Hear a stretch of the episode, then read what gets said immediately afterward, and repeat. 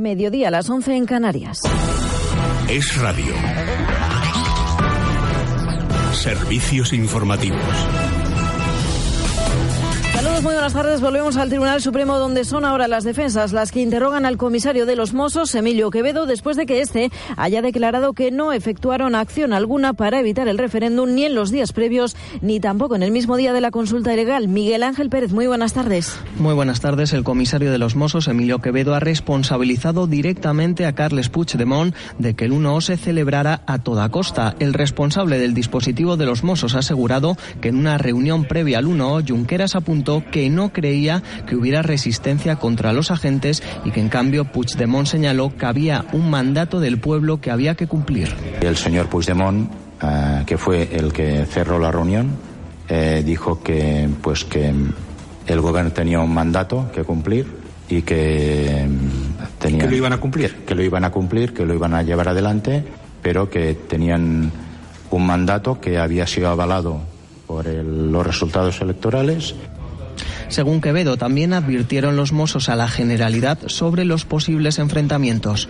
Ese día habría una alta movilización de personas. Podría haber, digamos, algún problema de seguridad en diversos supuestos. Uno, por ejemplo, era que hubiera enfrentamientos entre favorables y contrarios a la celebración del referéndum. En estos momentos, el comisario de los Mossos sigue contestando a la defensa de los golpistas. Gracias, Miguel Ángel. Por cierto, que la sala ha hecho público también su calendario de testigos hasta el próximo 28 de marzo, cuyas jornadas van a permitir escuchar a un total de 34 agentes de la Guardia Civil y 5 Mossos de Escuadra. Entre los primeros se encuentran los 2 agentes que fueron responsables del informe de Policía Judicial sobre el cerco a la Consejería de Economía del 20 de septiembre, que habían sido citados inicialmente para mañana, pero cuya comparecencia ha sido aplazada a petición de las defensas. Y además en Telecinco ha sido Inés Arrimadas la que ha contestado a las últimas encuestas. Dice hoy ABC que el centro derecha baja, aunque Ciudadanos sumaría 6 escaños más, hasta los 38 según el sondeo de GAT3. Arrimadas asegura que no se rigen por las encuestas, que pueden señalar de todo y no es la primera vez que se equivocan. Yo personalmente es que voy a perder muy poquito tiempo en ver encuestas. Lo que sí que está claro es que Ciudadanos crece, que es que el centro crece y que queremos construir un nuevo espacio político y un nuevo gobierno de España. Nosotros estamos muy animados, yo creo, y vamos viendo por los pueblos, por las ciudades, como la gente tiene muchas ganas de cambio y no quieren 4 años más del PSOE con los independentistas. Encuesta según la cual el pacto Frankenstein es el único que suma, dice ABC, el mismo día en que el ministro de Asuntos Exteriores, Josep Borrell, ha reconocido que no están cerrados a volver a negociar con los separatistas. Habrá que exigir neutralidad institucional y lealtad constitucional, porque parece que solamente hay reivindicaciones por la parte independentista o secesionista. En la economía, tras las rebajas en las previsiones del crecimiento de la eurozona que la semana pasada publicó la OCDE, también el Banco Central Europeo ahora dice que son los propios países miembros los que empiezan a mostrar sus preocupaciones, Rocío Regidor. Así es, el Banco de Francia ha recortado ya 1/10 su previsión de crecimiento del primer trimestre hasta el 0,3%. La segunda mayor economía de la zona euro ha recortado, así como decimos 1/10, su estimación preliminar. De hecho, de confirmarse, tendría el mismo crecimiento que en el tercer y el cuarto trimestre del año 2018, pero no es la única economía europea en rebajar expectativas de cara al futuro. El gobierno alemán también pretende rebajar su previsión de crecimiento al 0,8% en 2019, según la prensa de este país, tras el cambio en el pronóstico que hizo la semana pasada, como decías, la OCDE, añadiendo que existen riesgos a la baja. Gracias, Rocío. Y tenemos también novedades sobre el accidente aéreo del avión de Ethiopian Airlines, accidente que ha provocado que sean varios los países que han anunciado ya que no van a volver a utilizar este modelo de nave. Verónica Jorro. Sí, la aerolínea Ethiopian Airlines ha suspendido el uso de los aviones Boeing 737 MAX de manera indefinida, según ha anunciado a través de Twitter, un día después de que un accidente aéreo con una de estas aeronaves haya causado la muerte de 157 personas. También han tomado esta decisión China e Indonesia. Entre las víctimas, 2 españoles, una cooperante de 32 años natural de Darbo, en Pontevedra, y un ingeniero de 46 de Granollers, en Barcelona. Por el momento se desconocen las causas del accidente, sin embargo acabamos de conocer que se han localizado las cajas negras que recogen las conversaciones de los pilotos y que darán luz sobre lo que pudo ocurrir. Gracias, Verónica. Nos marchamos. Se quedan ya con la mejor programación local y regional. Más información en libertaddigital.com. Todos los boletines en esradio.fm. Es radio.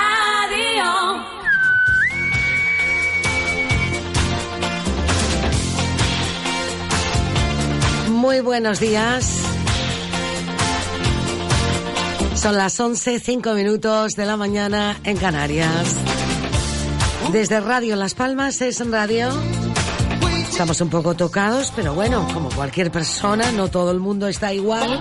Algunos sí y otros no. Pero vamos a estar aquí hasta la 1 de la tarde en esta compañía y en este estreno de la semana.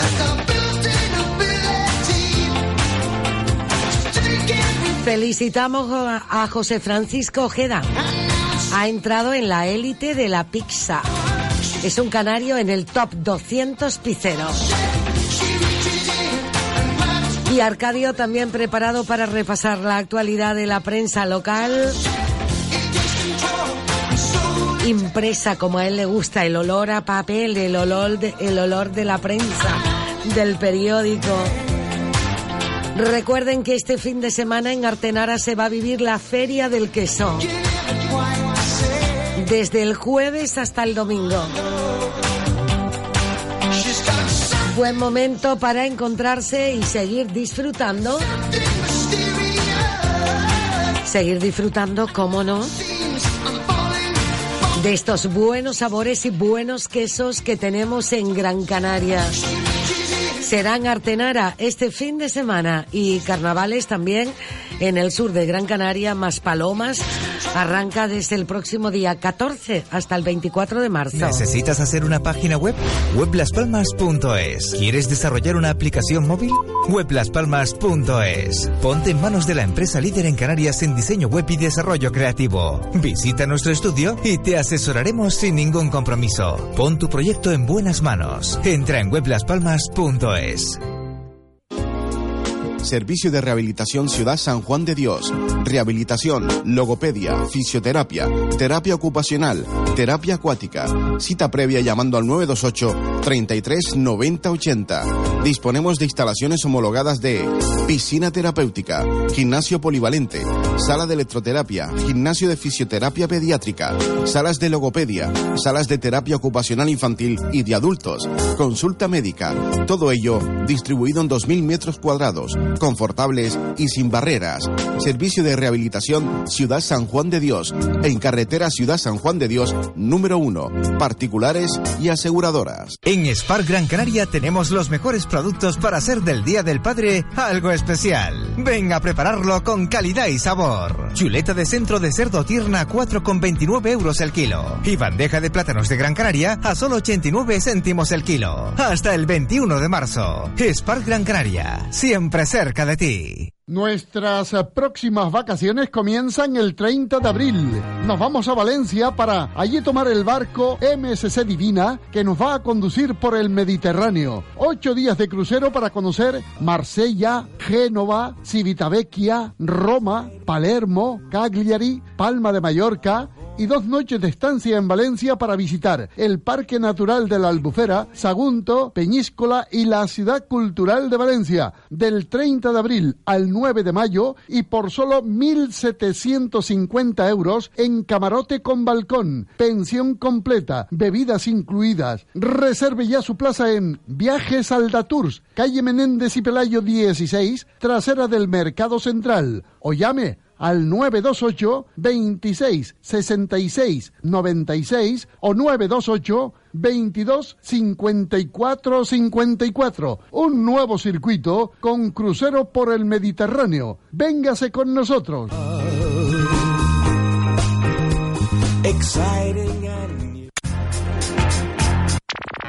Ahora Radio Las Palmas en tu móvil o tablet. Descárgate la aplicación para Android y iPhone. Radio Las Palmas, ahora en tu móvil y tablet. Vamos a repasar en esta mañana de lunes la actualidad, la prensa, con Arcadio Domínguez. Él está así, lo tenemos ya preparado, perfecto. Arcadio, buenos días. Saludos, buenos días, Dulce María. Buena mañana y una fecha para recordar este 11 de marzo, Arcadio. Sin duda ninguna, estas fechas son de las que denominamos históricas, sí, aunque a veces se abusa de este término, pero efectivamente el 11 de marzo ocurrió en Atocha, en Madrid, un atentado que todavía nos acordamos de aquello porque fue terrible, probablemente el peor atentado que este país ha recibido, bueno, que tengamos nosotros memoria.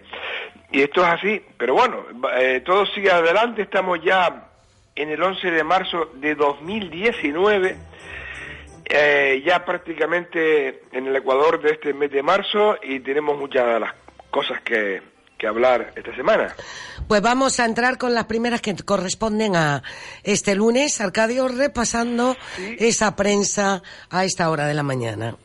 Así es, diré de antemano que ya por el sur... regresa la calima, no sé si en la capital habrá llegado, pero aquí ya se ve claramente este regreso de esta calima que, bueno, durante mucho tiempo nos viene persiguiendo, ¿no? Sí, aquí con humedad y tímidamente, pero está la calima, ¿eh? Pero va para allá, te lo aseguro que va para allá, porque según la predicción de la Agencia Estatal de Meteorología, se extenderá por todas las islas y tendremos esta semana calima importante. No obstante, las temperaturas dicen que tendrán pocos cambios. Aquí el sol está radiante, la calima, eso sí, nos desconcierta un poco, pero hace buen tiempo. Fenomenal. Vamos entonces a repasar los titulares de los periódicos, de las portadas de los periódicos de papel, como digo yo, cada mañana. Y empezaremos entonces por la prensa local. El Canarias 7 tiene como titular de apertura, hoy, lunes 11 de marzo, Canarias costea suspensiones con superávit. En las islas hay 2,4 cotizantes por jubilado, situación que permite abonar la paga de los pensionistas y aportar 165 millones a déficit de otras comunidades. Al menos de momento, el sistema de pensiones goza en Canarias de buena salud.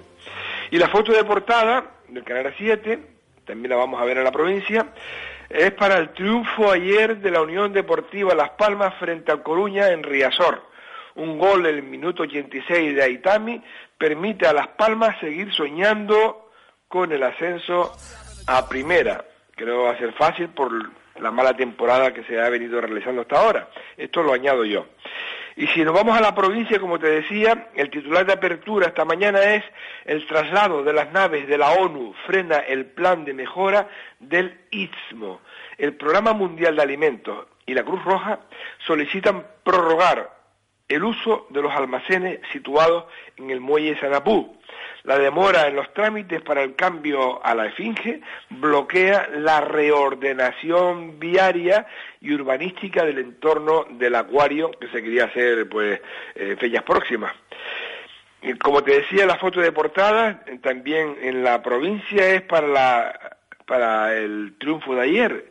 Y en este caso la foto es mucho más destacada, 4 columnas, y el título es: La nueva Unión Deportiva invita a creer. Todavía podría producirse, dice La Provincia, el milagro de alcanzar los puestos de promoción de ascenso después del cambio de entrenador, el tercero en esta temporada. Con el triunfo de ayer en La Coruña, la Unión Deportiva Las Palmas se sitúa a 6 puntos de los que han de disputar la liguilla de ascenso.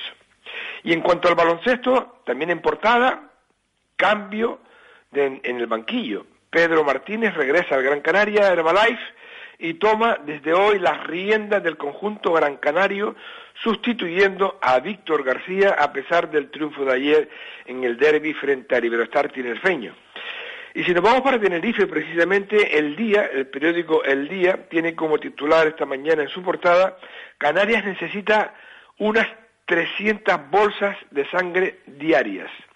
Desde el Instituto Canario de Hemodonación se refuerza el mensaje para concienciar sobre la importancia de donar sangre.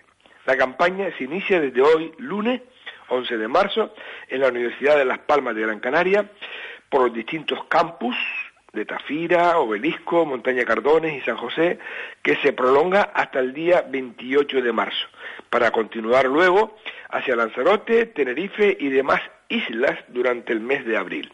Esto es lo que destacamos de las portadas de los periódicos de esta mañana. En Canarias nos vamos para la península y vemos aquí que hay, bueno, en fin, nuevas encuestas ya que nos están informando sobre la proximidad de la campaña electoral. En concreto, vamos a destacar dos. Hay una que viene en la portada del ABC, encuesta de GAT3, que dice que la fragmentación del centro derecha permitiría a Sánchez volver a gobernar. La suma de PP más Ciudadanos y Vox se quedaría a 15 escaños de la mayoría. Y el PSOE podría reeditar su pacto con Podemos, independentistas y proetarras, según la estimación electoral de las últimas encuestas. Las opciones de centro-derecha bajan en estos sondeos de marzo. Y La Razón, también en portada, según encuesta realizada por NSC Report, otra empresa diferente, sobre las elecciones anticipadas al 28 de abril en la Comunidad Valenciana, el Partido Popular recuperaría el gobierno autónomo en un supuesto pacto con Ciudadanos y Vox. La izquierda, en Valencia, pierde el poder por la caída de Compromís y el desplome de Podemos. Y en cuanto a las elecciones generales, esta misma empresa, NC Report, señala que Sánchez aspira a continuar en la Moncloa en un pacto con Podemos y el apoyo del PNV. Y El País, en portada esta mañana, el gobierno crea una unidad para combatir bulos y ciberataques. El grupo de expertos intentará evitar cualquier injerencia en las elecciones. Y El Mundo. El Mundo en portada, también de forma bastante destacada, Puigdemont busca imponer el bloqueo en un Congreso sin mayorías. Liderará la candidatura a las europeas, aunque no pueda ser diputado. Barre a los moderados en su partido e impone a sus fieles, entre ellos Rull, Turull y Jordi Sánchez, tres de los actuales procesados.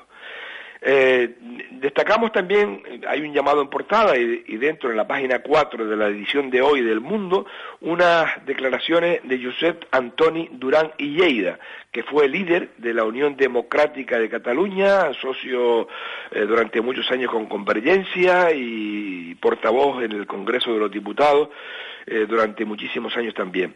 Y dice José Antonio Duran i Lleida que nadie podría entender que los procesados se vayan de rositas. Y termino con el periódico de Cataluña, precisamente a 5 columnas esta mañana.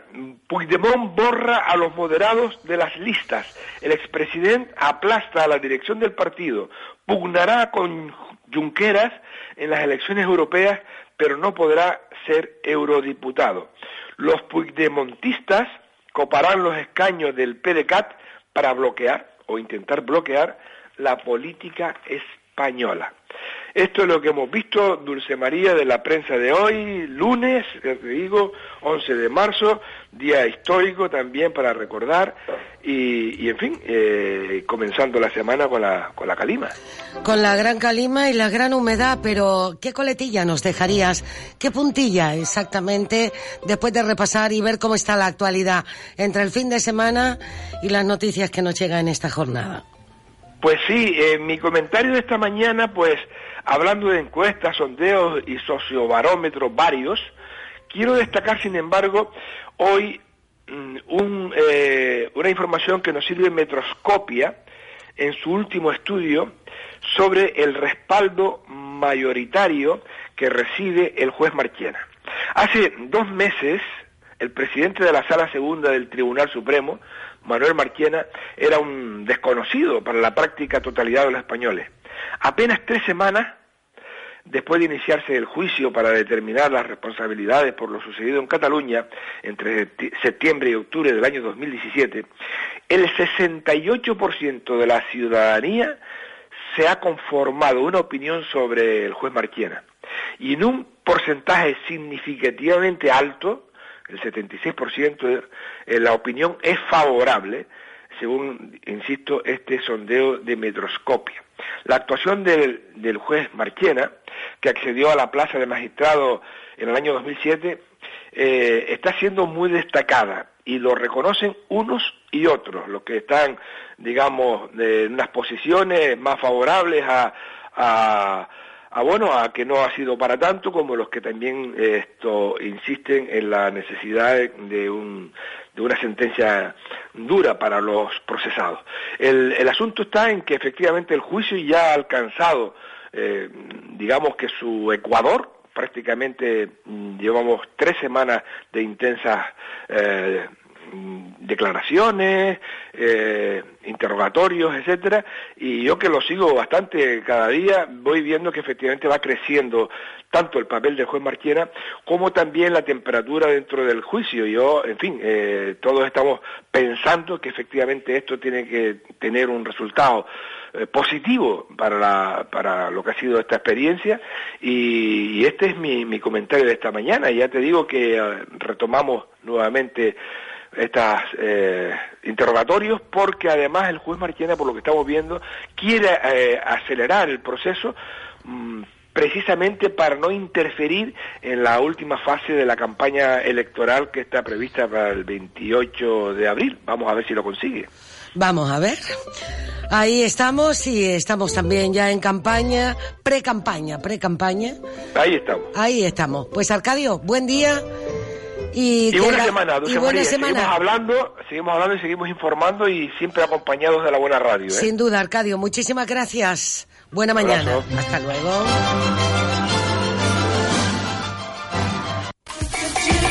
En Carolan ya suena el carnaval de Maspalomas y Telde. Carnaval, carnaval. Si has disfrutado del carnaval de Las Palmas, no debes perderte los del sureste de Gran Canaria. Comprar disfraces lo puedes hacer en cualquier bazar. Saber cómo combinar los disfraces para estos carnavales, sus complementos y maquillaje, solo en tiendas especializadas del siglo XXI como Carolan.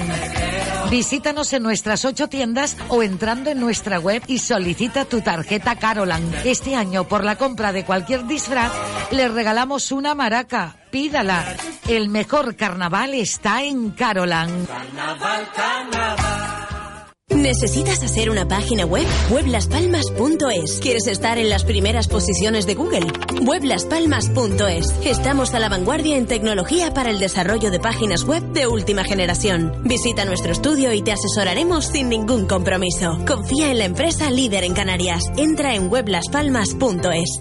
En SPAR Gran Canaria tenemos los mejores productos para hacer del Día del Padre algo especial. Ven a prepararlo con calidad y sabor. Chuleta de centro de cerdo tierna a 4,29 euros el kilo. Y bandeja de plátanos de Gran Canaria a solo 89 céntimos el kilo. Hasta el 21 de marzo. SPAR Gran Canaria, siempre cerca de ti. Nuestras próximas vacaciones comienzan el 30 de abril. Nos vamos a Valencia para allí tomar el barco MSC Divina, que nos va a conducir por el Mediterráneo. 8 días de crucero para conocer Marsella, Génova, Civitavecchia, Roma, Palermo, Cagliari, Palma de Mallorca, y 2 noches de estancia en Valencia para visitar el Parque Natural de la Albufera, Sagunto, Peñíscola y la Ciudad Cultural de Valencia, del 30 de abril al 9 de mayo, y por solo 1.750 euros en camarote con balcón, pensión completa, bebidas incluidas. Reserve ya su plaza en Viajes Aldatours, calle Menéndez y Pelayo 16, trasera del Mercado Central, o llame al 928 26 66 96 o 928 22 54 54. Un nuevo circuito con crucero por el Mediterráneo. Véngase con nosotros.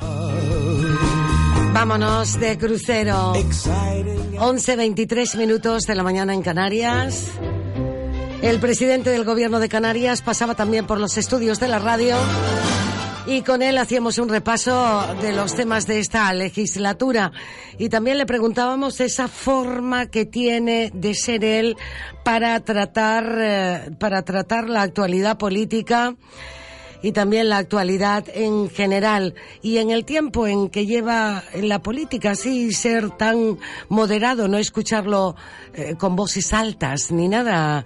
Presidente Fernando Clavijo. Bueno, yo creo que al final la política es una vocación de servicio público, Y la verdad es que el poder explicar las cosas de manera pausada, con tranquilidad, en estos tiempos que corren de crispación, de enfrentamientos, de insultos, yo creo que es importante para que la ciudadanía entienda qué es lo que estamos haciendo.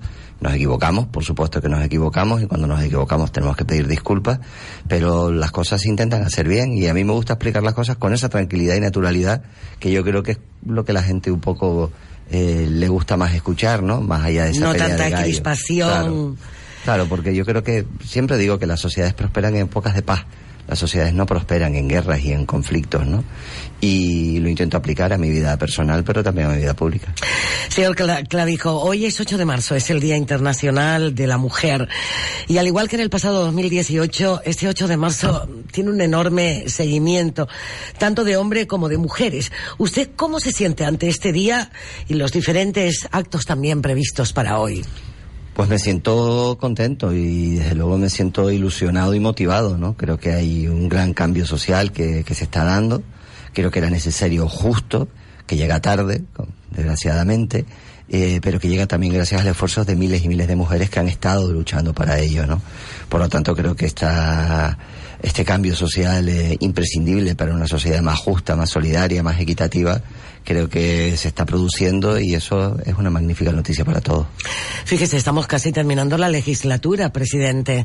Estamos en las puertas de unas elecciones este año, también con una urna más, que esto hay que explicárselo bien también a la ciudadanía, señor Clavijo. Sí, nosotros la verdad es que, sabe, la posición de la formación política de la que yo a la que yo pertenezco, no creía en el cambio de la reforma electoral, pero la democracia pues al final se impone. Lo que nos resulta, pues yo creo que importante y llamativo en este nuevo proceso, o en esta nueva urna que es la lista regional, es que todos los canarios van a poder votar a quien quieren que sea su presidente. Es decir, aquellos que aspiren a presidir Canarias, lo razonable y lo honesto sería que fuesen en esa lista, y que tanto un herreño como un conejero, como un gran canario, como un palmero o un tinerfeño, puedan votar a aquellas personas que quieren que presida su comunidad autónoma. Y a mí la verdad es que me parece un reto importante, ¿no? Por la primera vez.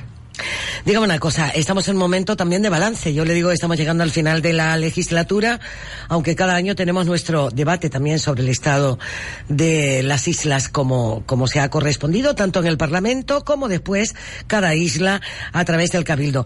No ha sido una legislatura fácil, señor Clavijo. Acuerdo en el parque con el Partido Socialista Canario, que se trunca casi un año después, 3 años gobernando en minoría, pero que aún, sin embargo, apenas se ha notado de lo conseguido. ¿Qué le hace especialmente sentirse orgulloso ante, digamos, esta marea en la que se ha encontrado? Bueno, a eso le sumamos 3 elecciones generales en este medio, por eso que ha dificultado muchísimo el diálogo con el Estado, ¿no? A pesar de que se ha recuperado, aunque en los últimos tiempos quizás a lo mejor las estrategias electorales lo han enturbiado otra vez por parte del gobierno de España. Yo creo que el gran logro de la legislatura es el estatuto y el REF. Yo creo que son 2 instrumentos básicos, son nuestro fuero canario, llevamos 20 y tantos años intentando modificarlo, y yo creo que ha sido posible, además, en un contexto muy complicado a nivel estatal, y como te decía, con 3 elecciones generales que se produjeron, las del 15, las del 16 y ahora esta del 19, ¿no? Y por medio de todo el problema catalán, el referéndum, 2 elecciones catalanas, unas andaluzas, en fin, todo lo que ha significado. Pero creo que, como siempre aplicamos, que nos tienen que pillar las cosas con la tarea hecha, si tú haces el trabajo, si tú estás siempre preparado para decir, lo que no depende de nosotros no depende, pero lo que sí depende, y es tener los documentos preparados, el trabajo hecho, la información recabada, pues al final te permite, en un momento determinado, poder sacar el asunto. Esa máxima la hemos estado aplicando en esta legislatura y yo creo que ha funcionado, ¿no? Nadie creía que podíamos sacar el REF fiscal, el REF económico, el Estatuto de Autonomía. Todo el mundo decía que era imposible, que perdíamos el tiempo, y sin embargo hoy es una realidad, ¿no? Luego se han hecho muchísimas cosas, se ha puesto por primera vez la formación bilingüe en el sistema público educativo, le hemos dado un empujón de una bajada del 28% de las listas de espera, hemos mejorado, yo creo que los daños de la crisis con todo lo que queda por hacer, porque se han generado 120.000 puestos de trabajo, pero tenemos un 20% de paro, ¿no? Todo eso ha ayudado, pero quizás lo más destacable son esos asuntos. Presidente, con los nubarrones de los que se habla, desaceleración, situación económica, el tema de las líneas aéreas, algunas que han causado baja de conexiones con nosotros, con Canarias, ¿nos va a afectar mucho esto y por medio, entrecomillado, el Brexit? Nos va a afectar. Nos va a afectar, vivimos en un mundo globalizado y no nos podemos abstraer de eso. Y no solo nos va a afectar, o sea, estaba analizando en el avión ahora cuando venía las expectativas económicas para el 19, y por primera vez se prevé que el sector turístico se comporte peor que el resto de los sectores económicos y que la inversión pública va a sostener parte de la actividad económica. Y eso es preocupante porque automáticamente se para de generar empleo y todavía tenemos mucha gente buscando empleo. Por eso es tan importante que se cumpla el refi del estatuto. Por eso venimos diciendo que es necesario que la ley que hemos aprobado en noviembre se cumpla, porque si no, de lo contrario, podemos llegar, pues no en el 19, pero sí en el 20, otra vez a empezar a destruir empleo. Y todavía no hemos recuperado de la crisis, todavía queda mucho por recuperar. Eso que al final, cuando, por mi formación de economista, y porque siempre me he preocupado de mantenerme activo en mi campo y en mi profesión, por deformación lo veo diariamente. Cuando lo decimos y escucho esas grandes soflamas políticas de discurso, que como discurso está bien, pero la realidad es que al final la gente quiere un puesto de trabajo para poder mantener a su familia, pues yo a veces me desespero un poco. Me imagino, porque no es fácil. Si miramos la situación de gente vulnerable, en estos días hablaba también de esta situación en Canarias, está claro que teniendo un puesto de trabajo es lo que al final le da la solución a la mayoría de las familias. Claro, es que las ayudas, efectivamente, son imprescindibles, pero no te sacan de la pobreza. Las ayudas te ayudan, como su propia palabra indica, a sobrellevar una situación. Pero si quieres salir de esa situación, tienes que tener un puesto de trabajo digno y mejor remunerado. Y eso es una realidad que tenemos que darle a la ciudadanía. Todos los indicadores sociales en Canarias han mejorado porque se ha generado empleo. Si no se hubiese generado empleo, no hubiese sido posible mejorar esos indicadores sociales. Y esa es una realidad obvia, que cuando uno lo dice en el Parlamento y lo dice con tranquilidad, pues parece que está diciendo un disparate, ¿no? Pero bueno, los datos están ahí, son objetivos. Volvemos a la política, señor Clavijo. Antes de las autonómicas, insulares, municipales y europeas, nos llega unas generales. Se ha demostrado en esta legislatura la importancia de la presencia canaria sin atadura en Madrid. Cierto, pero no entiendo que Coalición Canaria y Nueva Canarias no hayan hecho un esfuerzo en priorizar la presencia en Madrid antes que, por ejemplo, intereses ideológicos, señor Clavijo. No intereses, no ninguno. Nosotros fuimos, a pesar de la división, juntos, y fue Nueva Canarias la que decidió en las dos elecciones anteriores ir con el PSOE. Nosotros queríamos ir juntos, fueron ellos los que nos dieron el portazo y dijeron no, bueno, ustedes ideológicamente no tenemos nada que hablar, nos vamos a las listas del PSOE. Claro, ahora tiene el problema Nueva Canarias otra vez, ¿no? Que ha dicho que ideológicamente con nosotros no tiene nada que hablar, el PSOE le ha dicho con nosotros tampoco, y se han quedado colgados de la brocha, ¿no? Luego yo creo que ese debe o esa falta no es a Coalición Canaria que se la tienen que poner, ¿no? Sino es precisamente a aquellos que en su momento decidieron romper esa unidad nacionalista por intereses personales. Y que yo, en fin, espero y deseo que no se equivoquen. Digo una cosa, la importancia que tiene un partido nacionalista estar en el Congreso de los Diputados. Yo creo que es absolutamente todo, y en los tiempos que nos está tocando vivir, ¿no? O sea, la única garantía que tenemos de que se cumple el refi, el Estatuto de Autonomía, en este caso es que Coalición Canaria tenga presencia y que sea necesaria para gobernar Madrid. Si no, no tenemos ningún tipo de garantía, porque incluso la propia Nueva Canaria, como fue con el Partido Socialista y tenía que votar lo que el Partido Socialista le dijese, pues aplaudía el presupuesto que aprobó el Consejo de Ministros, vulnerando el fuero canario totalmente, ¿no? Y además los defendió en el Parlamento de Canarias el señor Rodríguez, o sea, dijo que era un gran presupuesto. Hombre, pero no cumple con los canarios, pero es un gran presupuesto. Digo, pero mira, a mí que es un gran presupuesto me parece fantástico, pero si no cumple con los canarios, pues en fin, yo, mi obediencia es Canarias y tengo que ayudar a Canarias, no tengo que ayudar a Cataluña, ni a Valencia, ni a Andalucía, ¿no? Y eso yo creo que es importante que la gente lo valore a la hora de depositar el voto, ¿no? Porque no se trata de votar ni izquierda ni derecha, ¿no? Se trata de votar por Canarias. Si queremos que Canarias tenga futuro y que se cumpla la ley con Canarias y que tengamos igualdad de oportunidades, solo hay una posibilidad y es votar por Canarias. Y votar por Canarias ahora mismo es votar por un partido, el único, que tiene las manos libres para poder defender exclusivamente a Canarias. Nos da igual quién sea el presidente o la presidenta. Lo importante es que se cumpla con Canarias. Señor Clavijo, dígame una cosa. De las innumerables manifestaciones que se han ido realizando durante estos últimos años, muchas obviamente, me gustaría poner una sobre la mesa. Gran Canaria. Cuando dicen Gran Canaria está perdiendo peso en el archipiélago, ¿a qué se refieren? Bueno, pues que los indicadores económicos de PIB per cápita, de desempleo, pues están peores que los del resto de su provincia. Es decir, Lanzarote y Fuerteventura ahora tienen más empleo, tienen más PIB per cápita y tienen indicadores socioeconómicos mejores que los de Gran Canaria. Hay una realidad que ha sido muy difícil, y lo tengo que decir, encontrar interlocución con el gobierno insular para poder arreglar o planificar los retos de la isla. El único presidente del Cabildo con el que jamás me he podido reunir para, por ejemplo, antes de aprobar los presupuestos, debatir los mismos y fijar las prioridades de la isla, ha sido con el de Gran Canaria. El resto llaman, y bueno, fíjense que hay dos cabildos, el de La Gomera y el de La Palma, por ejemplo, que no son de la formación política en la que yo milito, ¿no? Porque diría, bueno, es normal que con Lanzarote, con Fuerteventura, con Tenerife, ¿no?, con El Hierro, no, si nos reunimos, obviamente, pero me reúno también con Anselmo Pestana y me reúno también con Casimiro Curvelo. ¿Y con el señor Morales qué ha pasado? ¿No se han entendido? ¿No ha habido un acuerdo para poner una fecha y verse? Porque siempre... No ha tenido ningún tipo de interés, no le interesan esos asuntos, no se preocupa de cuáles son las inversiones. Pero es el presidente del gobierno de esta isla. Bueno, ya, pero yo lo hemos intentado. Yo recuerdo que al principio, yo creo que ha sido una estrategia electoral, básicamente él... necesitaba encontrar un adversario con al que digamos enfrentarse continuamente para justificar lo que quiera que quisiese justificar, y no ha sido posible. O sea, claro, pero quien pierde es Gran Canaria, no una persona, un partido.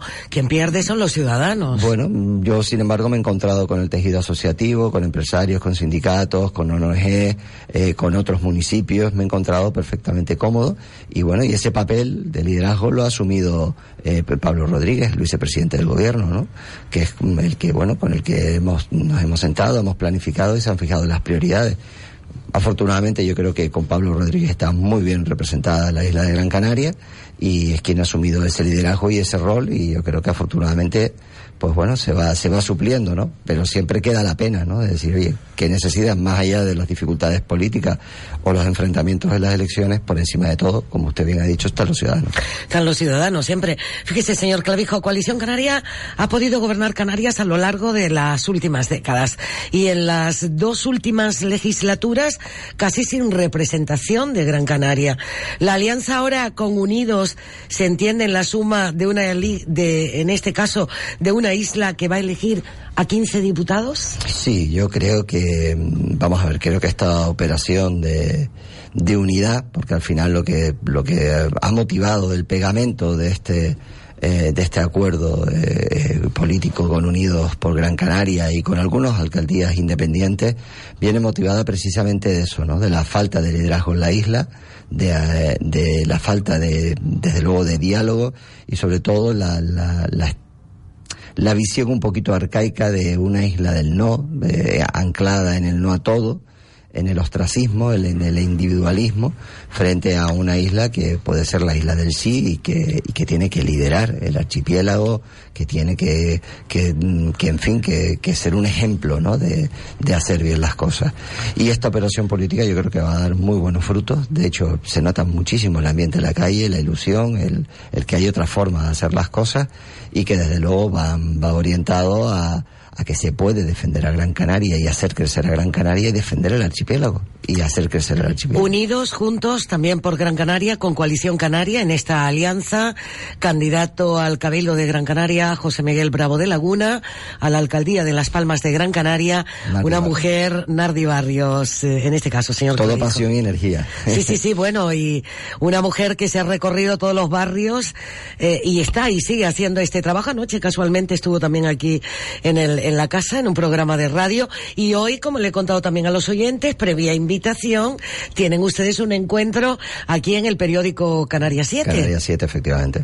Bueno, yo creo que son personas de reputada, no solo experiencia, sino con un bagaje y una valoración altísima, ¿no? Son personas muy preparadas, no tienen ningún tipo de necesidad de buscar nada en la política, porque son personas con profesión y brillantes profesionalmente, y creo que además vienen con muchísima ilusión, un poco cansados de esa isla del no, y cansados de ver cómo su isla se va quedando atrás y el resto del archipiélago avanza, precisamente por la estrechez de miras o la cortedad de miras de algunos dirigentes políticos que están en las instituciones.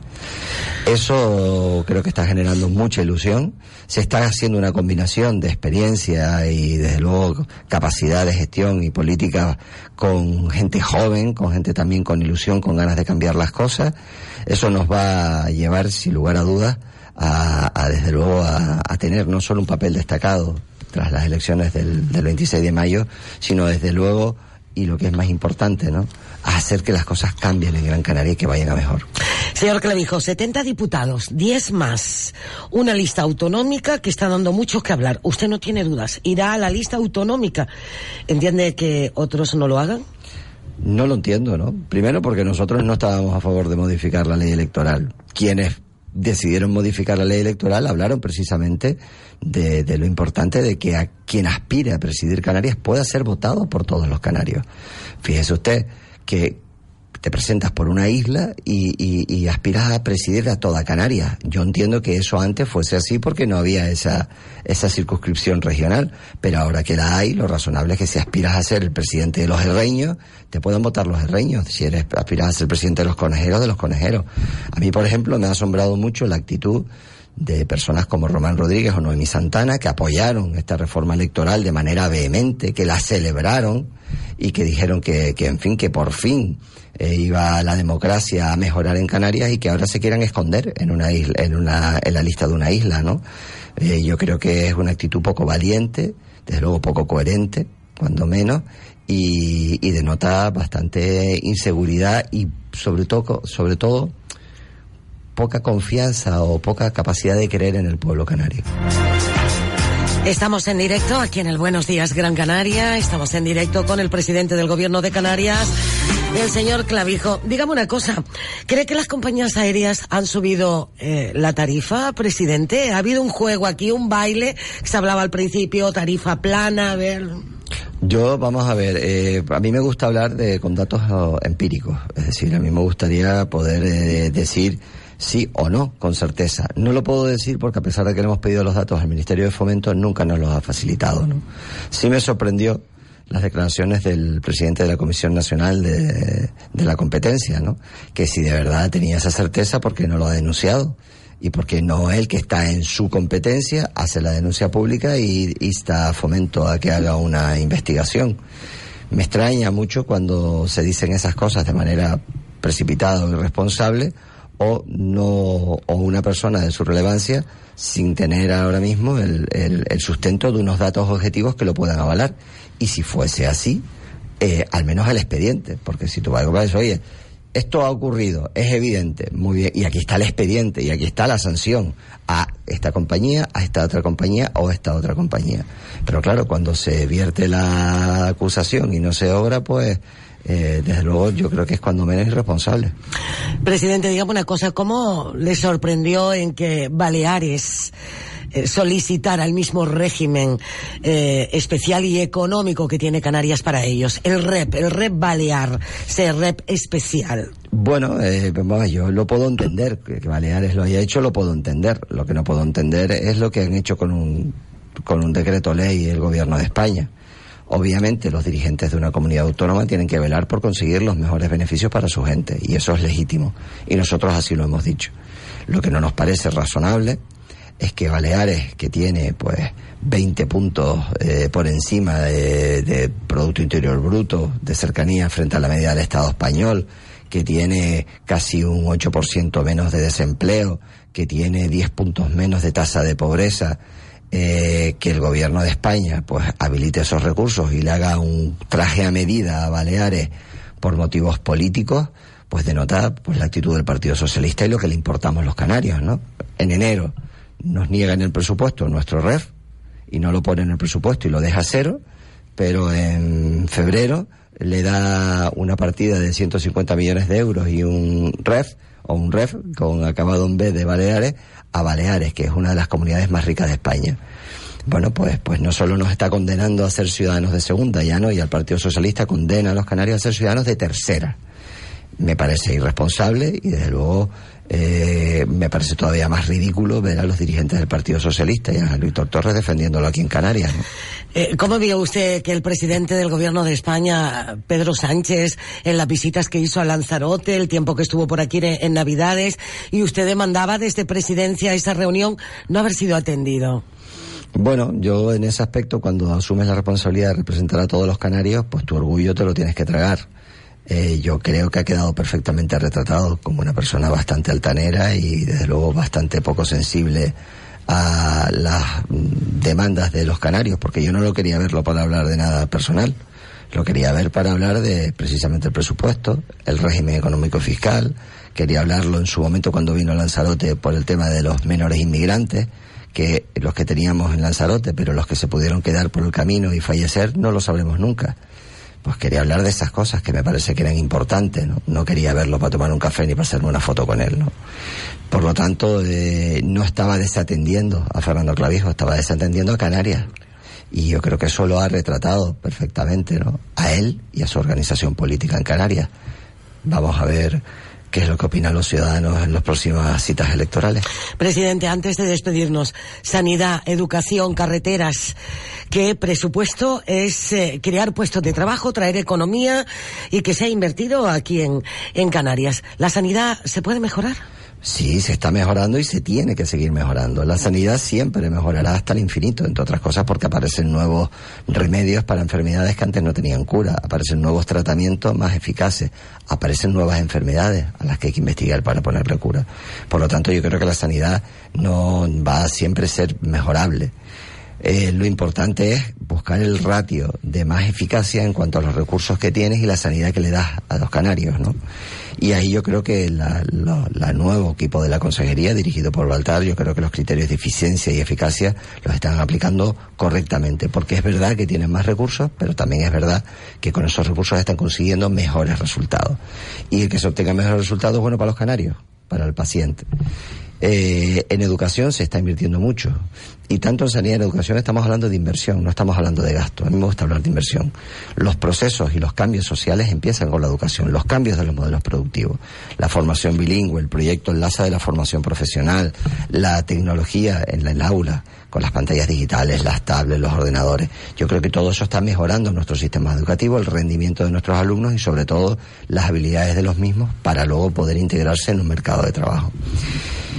Y luego sí es cierto que la mejor política social es el empleo, pero es evidente que tenemos una población que necesita ayuda, necesita ese empujón para salir del círculo de la pobreza, y también en dependencia y en políticas sociales se ha mejorado. Espero y deseo que este mes por fin se apruebe la ley de servicios sociales en el Parlamento de Canarias, que hace más de un año que remitimos desde el Gobierno de Canarias, ¿no? Si sus señorías cumplen y sacan la ley, yo creo que va a haber un antes y un después. ¿Por qué a veces lo administrativo es tan lento, presidente? Porque tenemos una administración muy garantista. Entonces, primero, los procedimientos hay que respetarlos, porque no solo es importante, los políticos representamos al pueblo. Entonces, los ciudadanos nos eligen y nos ponen ahí, pero tiene que haber unos procedimientos y unos mecanismos de control para que las cosas que se hagan sean correctas y obren en interés general. Tú, cuando haces una ley o haces algún acto administrativo, no solo afectas positivamente a un grupo de personas, sino que puedes afectar negativamente a otro. Y ahí yo creo que los mecanismos de control son importantes. Por eso es tan importante, por ejemplo, los mecanismos de control para el REF Balear, que es lo que ha hecho el Gobierno de España: saltarse todos los procedimientos, hacer un decreto ley, y ¿qué es lo que ha hecho? Pues sí, quedas bien con Baleares, pero quedas mal, por ejemplo, con Canarias, y no cumples, ¿no? A nosotros no nos gusta trabajar con ocurrencias, ni con, digamos, medidas artificiales y mediáticas. Nos gusta trabajar a conciencia, y eso lleva, pues quizás más trabajo. ¿Se tarda más? Sí, pero a la larga es más seguro y más coherente.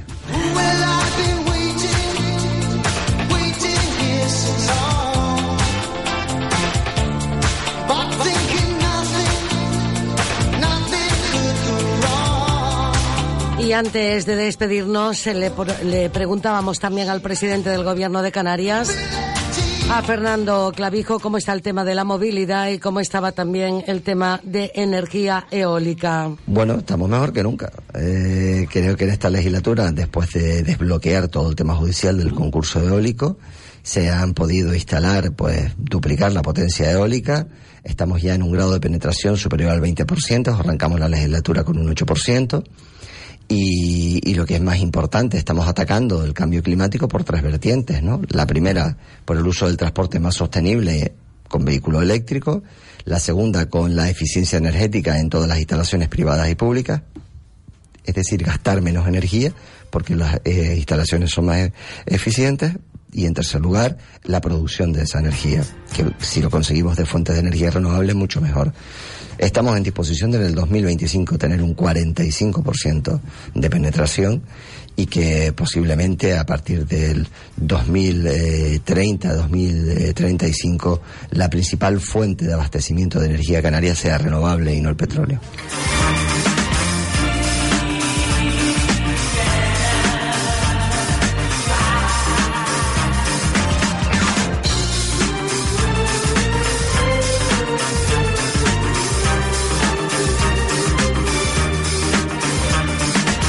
Pues esto forma parte de la entrevista que realizábamos al presidente del Gobierno de Canarias y que queríamos recoger también aquí en la sintonía de Radio Las Palmas es Radio. En SPAR Gran Canaria tenemos los mejores productos para hacer del Día del Padre algo especial. Ven a prepararlo con calidad y sabor. Chuleta de centro de cerdo tierna 4,29 euros el kilo y bandeja de plátanos de Gran Canaria a solo 89 céntimos el kilo. Hasta el 21 de marzo. SPAR Gran Canaria, siempre cerca de ti. ¿Necesitas hacer una página web?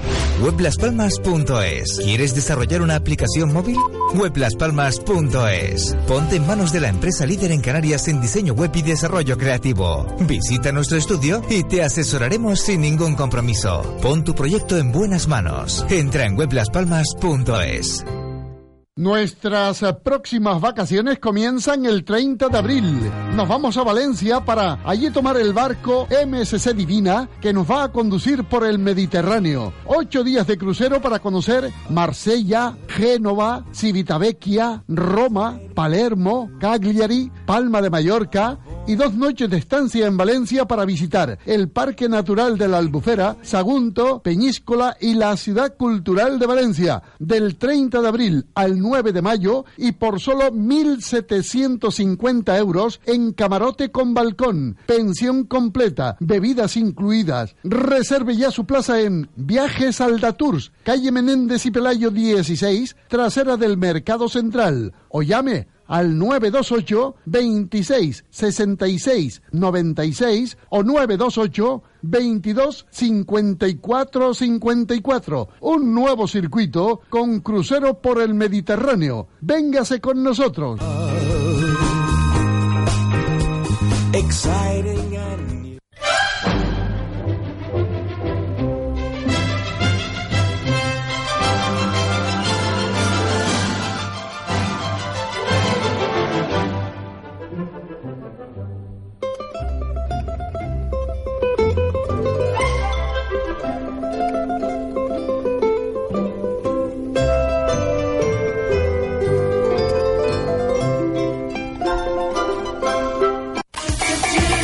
En Carolan ya suena el carnaval de Maspalomas y Telde. Carnaval, carnaval. Si has disfrutado del carnaval de Las Palmas, no debes perderte los del sureste de Gran Canaria. Comprar disfraces lo puedes hacer en cualquier bazar. Saber cómo combinar los disfraces para estos carnavales, sus complementos y maquillaje, solo en tiendas especializadas del siglo XXI como Carolan. Visítanos en nuestras 8 tiendas o entrando en nuestra web y solicita tu tarjeta Carolan. Este año, por la compra de cualquier disfraz, le regalamos una maraca. Pídala. El mejor carnaval está en Carolan. Carnaval, carnaval. Oh, oh, oh, oh. Soñé un verano que se hiciera eterno. Desde el momento en que vi tu mirada, me derretiste con esa mirada. Oh, oh, oh, oh. Pero el verano se volvió un invierno, cuando vi que otros brazos te esperaban, me congelé mientras yo te esperaba. Y ahora entiendo cuál es mi papel. Ahí está Morat. Cuando nadie ve. Las balas perdidas de éxito de esta temporada. Prefiero no ver. También está Rosalía con su temazo Malamente. Y yo. Malamente. Malamente. Y Santana también está con este disco, con este temazo. Repasando la actualidad musical para recordarte lo que más suena. Pero con esta actualidad musical también nos vamos a otra actualidad local y social. Nos vamos a saludar a Ricardo Hernández Cruz. Ricardo, buenos días. Buenos días, Dulce. Buen día. Ricardo, estamos en contacto contigo porque formas parte de los aprobados de la oposición de profesorado de 2018, bien digo, ¿no? Exactamente, sí. Y ustedes están luchando porque los interinos no han tenido problemas para poder acceder a la lista y a las plazas. Sin embargo, ustedes, los aprobados, pasaron al final de la lista. Exactamente, Dulce. Mira, cuando nosotros nos presentamos en 2018 a las oposiciones, la consejería cuando sacó para poder inscribirse dijo que los interinos que no quisieran presentarse o que por alguna casualidad suspendiesen estaban blindados. Esto quiere decir que los que ya estaban trabajando, interinos que tenían muchos años, se quedaban en su puesto igual y la gente que aprobó, los nuevos aprobados, que no estaban en listas, entrarían detrás del último que hubiera se había presentado en las oposiciones 2016. Esto quiere decir que el último suspendido de 2016, los aprobados 2018, que no cogimos plaza, nos quedaríamos en ese puesto. O, en su defecto, como en mi caso, lo que estábamos en lista, en un número nos quedaríamos igual. Y no es justo, porque, por ejemplo, en mi caso, en 2016 yo suspendí y me quedaría con mi puesto suspenso habiendo aprobado la oposición 2018. Por ejemplo. Entonces, esta es la jugada que hizo el gobierno canario. Pero no es culpa solo del gobierno canario, sino hay otros sectores del sector educativo que han querido meter mano en eso. Por ejemplo, sindicatos, pero no sé, nuestro colectivo, OCAN, opositores y profesores canarios, no quiere culpar a nadie, sino que se ha querido como blindar las listas para que estos interinos no sufran perjuicio en frente a los demás que las personas que hayan aprobado. Ya este recurso, cuando nosotros aprobamos y se vio que no íbamos a trabajar, etcétera, pusimos en marcha una campaña de hablar con el gobierno canario, con el defensor del pueblo, etcétera, y con todos los políticos. Se ha hecho varias rondas políticas y ellos reconocieron el error, los partidos políticos, porque esto fue una ley que se aprobó por el Parlamento de Canarias. Y los diputados reconocieron su error y en los presupuestos, cuando se votaron los presupuestos 2019, en diciembre, en las enmiendas para que se aprobaran los presupuestos, ellos incluyeron de que se recolocara. Esto quiere decir que no se nos va a poner en los primeros puestos de la lista, entre los 100, 200 primeros, porque es donde nos pertenecería estar. Porque hemos aprobado, porque esto es por mérito, ¿no? No se le quiere quitar la plaza a los interinos, sino que se nos deje trabajar. Entonces, esto hubo una recolocación parcial. Pero claro, esto todavía sigue siendo un poco injusto. ¿Por qué? Porque deberíamos estar trabajando. Y ahora, en mayo, está la adjudicación de destino para los profesores que ya están trabajando. Y lo que queremos nosotros, nuestro colectivo, que ya está hablando con el defensor del pueblo, es poder participar en esta adjudicación de destino. Y ahí estamos luchando. Qué bueno que se hayan puesto también en contacto. ¿Qué respuesta les ha dado él en este recibimiento? Que lo importante es haberles escuchado para luego trasladarlo donde corresponde, Ricardo. Sí, el defensor del pueblo, Rafael Llanes, sí, ha querido ser como el enlace entre OCAN y la consejería. Lo que pasa es que la consejería últimamente no está mucho por negociar y ha canceló la última reunión que teníamos el pasado miércoles. todos estamos luchando porque no queremos perjudicar a nadie, sino lo que queremos es poder participar de la docencia, ya que somos 360 aprobados sin plaza, que queremos, que somos, tenemos una vocación docente, con ganas de trabajar, y nos parece injusto que se nos dé este trato, habiendo aprobado una oposición y habiendo tenido que hemos sido capaces de aprobar una oposición, que somos aptos. Pero que hay otro problema, Dulce. ¿Por qué? Porque cuando todo ciudadano español se presenta a una oposición para empleo público, se debe garantizar la igualdad, mérito y capacidad. Sin duda. ¿Qué es lo que ha pasado aquí?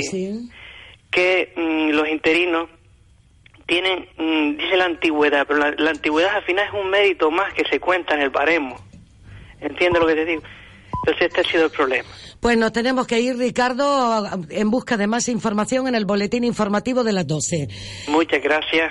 Un saludo y espero que haya respuesta pronto, Ricardo. Saludos. Gracias, saludos. Gracias. Saludos, muy buenas tardes. En este 15º aniversario de la masacre del 11M continúan los homenajes a las 192 víctimas de aquel atentado que, entre otros, ha recordado en el Bosque del Recuerdo la presidenta de la Asociación de Víctimas del Terrorismo. Ángeles Pedraz ha lamentado que la palabra dignidad haya sido eliminada, dice, de las últimas placas que ha colocado el Ayuntamiento en su recuerdo aquí en Madrid, y de igual forma ha afeado la conducta a aquellos políticos que ahora, dice, no tienen problema para rodearse de los terroristas. Apoyo las políticas y a los políticos que hacen todo lo posible para que los terroristas cumplan sus condenas íntegras, ni un día más, pero ni un día menos. Que no quieren que los crímenes terroristas queden impunes, porque la justicia es la contrapartida de la renuncia a la venganza. Apoyo las políticas y a los políticos que no permitan que algunos partidos sirvan de altavoz en las instituciones para las reivindicaciones de los asesinos. Duele mucho ver cómo hay algunos que se abrazan y se hacen fotos con terroristas como Otegui, o les invitan a dar conferencias. Bosque del Recuerdo en el que ha estado también Pablo Casado, y allí el líder del Partido Popular se ha referido en este caso a la información que apuntaba nuestro compañero Miguel Ángel Pérez, según la cual la Audiencia Nacional se plantea reabrir el 11M tras el escrito presentado por el comisario Villarejo. Bien de una persona que dice que tiene grabaciones, bien de unos servicios de inteligencia internacionales que, según una información de un medio de comunicación hoy, no se conocían. Yo lo único que estoy diciendo es que, si esas informaciones son ciertas, las víctimas merecen saber toda la verdad. Al margen de este acto y con el juicio del Supremo suspendido hasta las 4 de la tarde, tenemos que hablar también de Podemos, donde preocupa y mucho el revuelo desatado por Irene Montero al poner sobre la mesa el debate de la sucesión al frente de la formación. Miriam Muro, muy buenas tardes. ¿Qué tal? Buenas tardes. Creen en Podemos que este debate de una posible sucesión de Pablo Iglesias, abierto por la propia Irene Montero, puede perjudicar al líder morado porque mostraría una imagen suya de que está ya de salida. Por eso, en público tratan de evitarlo. Pablo Echenique esta mañana. Pues la verdad es que no hemos hablado del tema, sinceramente. Siento ser claro en mi respuesta, pero no estamos hablando de esos temas. Entiendo que haya pues un debate público que pretenda abrir esta pregunta, que pretenda poner a Podemos a hablar de nuestra vida interna, pero nosotros en las reuniones de Consejo de Coordinación debatimos cómo tener el mejor resultado electoral el 28 de abril. Temen en el Partido Morado que este debate se haga aún más grande y se ponga en duda la figura de su líder. Gracias, Miriam. Vamos también con la economía, porque el Brexit llega a la recta final con las negociaciones estancadas para lograr un acuerdo. Moody's alerta de que una salida sin acuerdo afectará notablemente a varios sectores europeos, como el de los automóviles. Rocío Regidor. Así es, un Brexit sin acuerdo afectará las ganancias de los fabricantes de vehículos europeos. Según Moody's, la agencia de calificación ha cambiado su perspectiva de la industria automovilística de estable a negativa. Destaca que una salida de Reino Unido sin acuerdo provocará consecuencias negativas para esta industria a nivel global y especialmente entre fabricantes alemanes, japoneses y del propio Reino Unido, lo que se traducirá en un menor crecimiento económico. Gracias, Rocío. Con esa información nos vamos a marchar. Todo esto y mucho más en este aniversario del 11M, aquí en Es Noticia con Juan Pablo Polvorinos. Más información en libertaddigital.com. Todos los boletines en esradio.fm.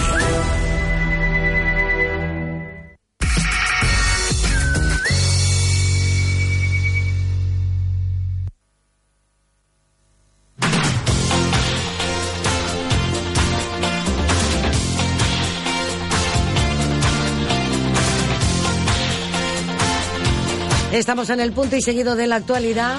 Estamos al lunes, enseguida comenzaremos la tertulia de los jóvenes para repasar la actualidad local, social, política, bueno, cultural si quieren, carnavalera.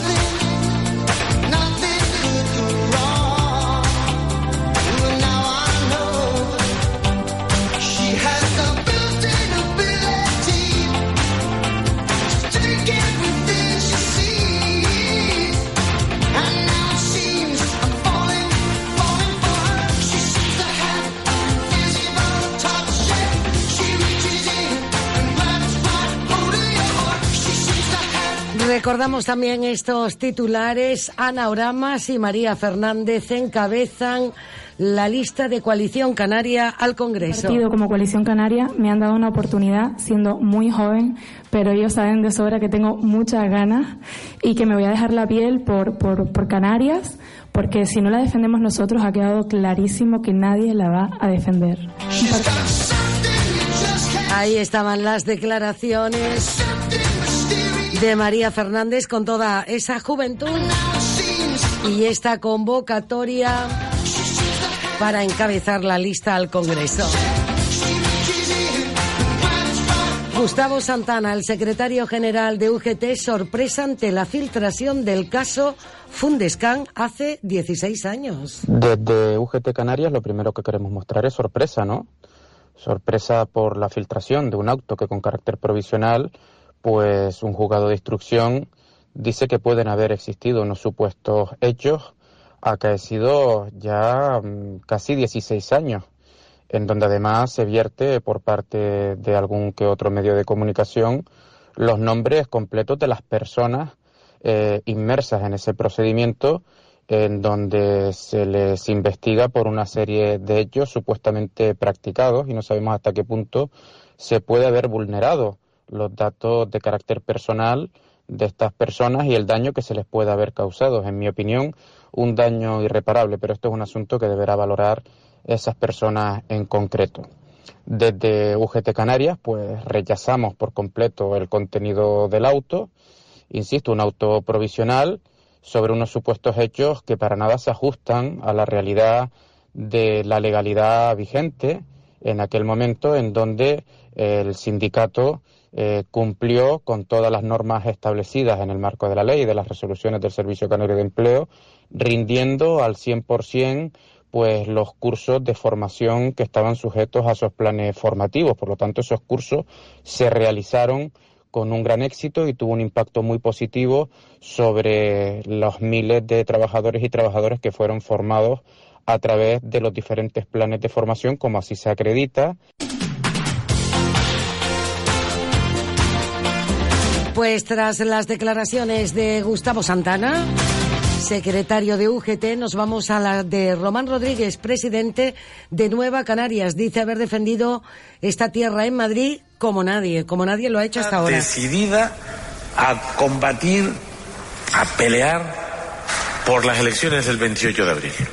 Para nosotros son unas elecciones estratégicas como Nueva Canarias. Creemos que lo son también para Canarias. Hemos demostrado saber defender esta tierra como nadie. Pasan 7 minutos de las 12 del mediodía en Canarias y enseguida entramos en materia. El última hora que también nos ha llegado, que detienen a un médico por abusar sexualmente de una veintena de pacientes. El médico de 65 años con antecedentes es detenido por abusos sexuales en Las Palmas de Gran Canaria. La Policía Nacional recibió la primera denuncia de una mujer que tenía asignado al detenido como médico de cabecera a finales del pasado año y quien denunció había sido víctima repetidamente de tocamientos de índole sexual por parte de este.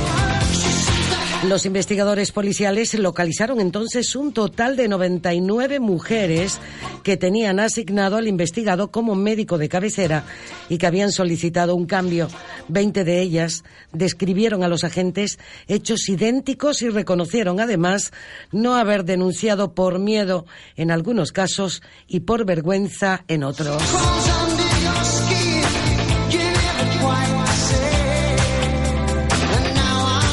Con nosotros está Alejandro Navarro, del Grupo Ciudadanos, y está también Carmen Vega, de Coalición Canaria. Enseguida hacemos una parada y a vuelta de página estamos con ellos. Te recordamos esto.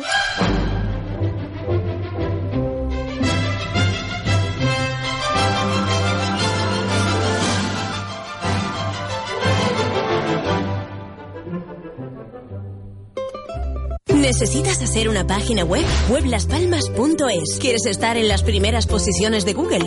weblaspalmas.es. Estamos a la vanguardia en tecnología para el desarrollo de páginas web de última generación. Visita nuestro estudio y te asesoraremos sin ningún compromiso. Confía en la empresa líder en Canarias. Entra en weblaspalmas.es. En SPAR Gran Canaria tenemos los mejores productos para hacer del Día del Padre algo especial. Ven a prepararlo con calidad y sabor. Chuleta de centro de cerdo tierna a 4,29 euros el kilo. Y bandeja de plátanos de Gran Canaria a solo 89 céntimos. En Carolan ya suena el carnaval de Maspalomas y Telde. Carnaval, carnaval. Si has disfrutado del carnaval de Las Palmas, no debes perderte los del sureste de Gran Canaria. Comprar disfraces lo puedes hacer en cualquier bazar. Saber cómo combinar los disfraces para estos carnavales, sus complementos y maquillaje, solo en tiendas especializadas del siglo XXI como Carolan. Visítanos en nuestras 8 tiendas o entrando en nuestra web y solicita tu tarjeta Carolan. Este año, por la compra de cualquier disfraz, le regalamos una maraca. Pídala. El mejor carnaval está en Carolan. Carnaval, carnaval. En SPAR Gran Canaria tenemos los mejores productos para hacer del Día del Padre algo especial. Ven a prepararlo con calidad y sabor. Chuleta de centro de cerdo tierna a 4,29 euros el kilo. Y bandeja de plátanos de Gran Canaria a solo 89 céntimos el kilo. Hasta el 21 de marzo. SPAR Gran Canaria. Siempre cerca de ti.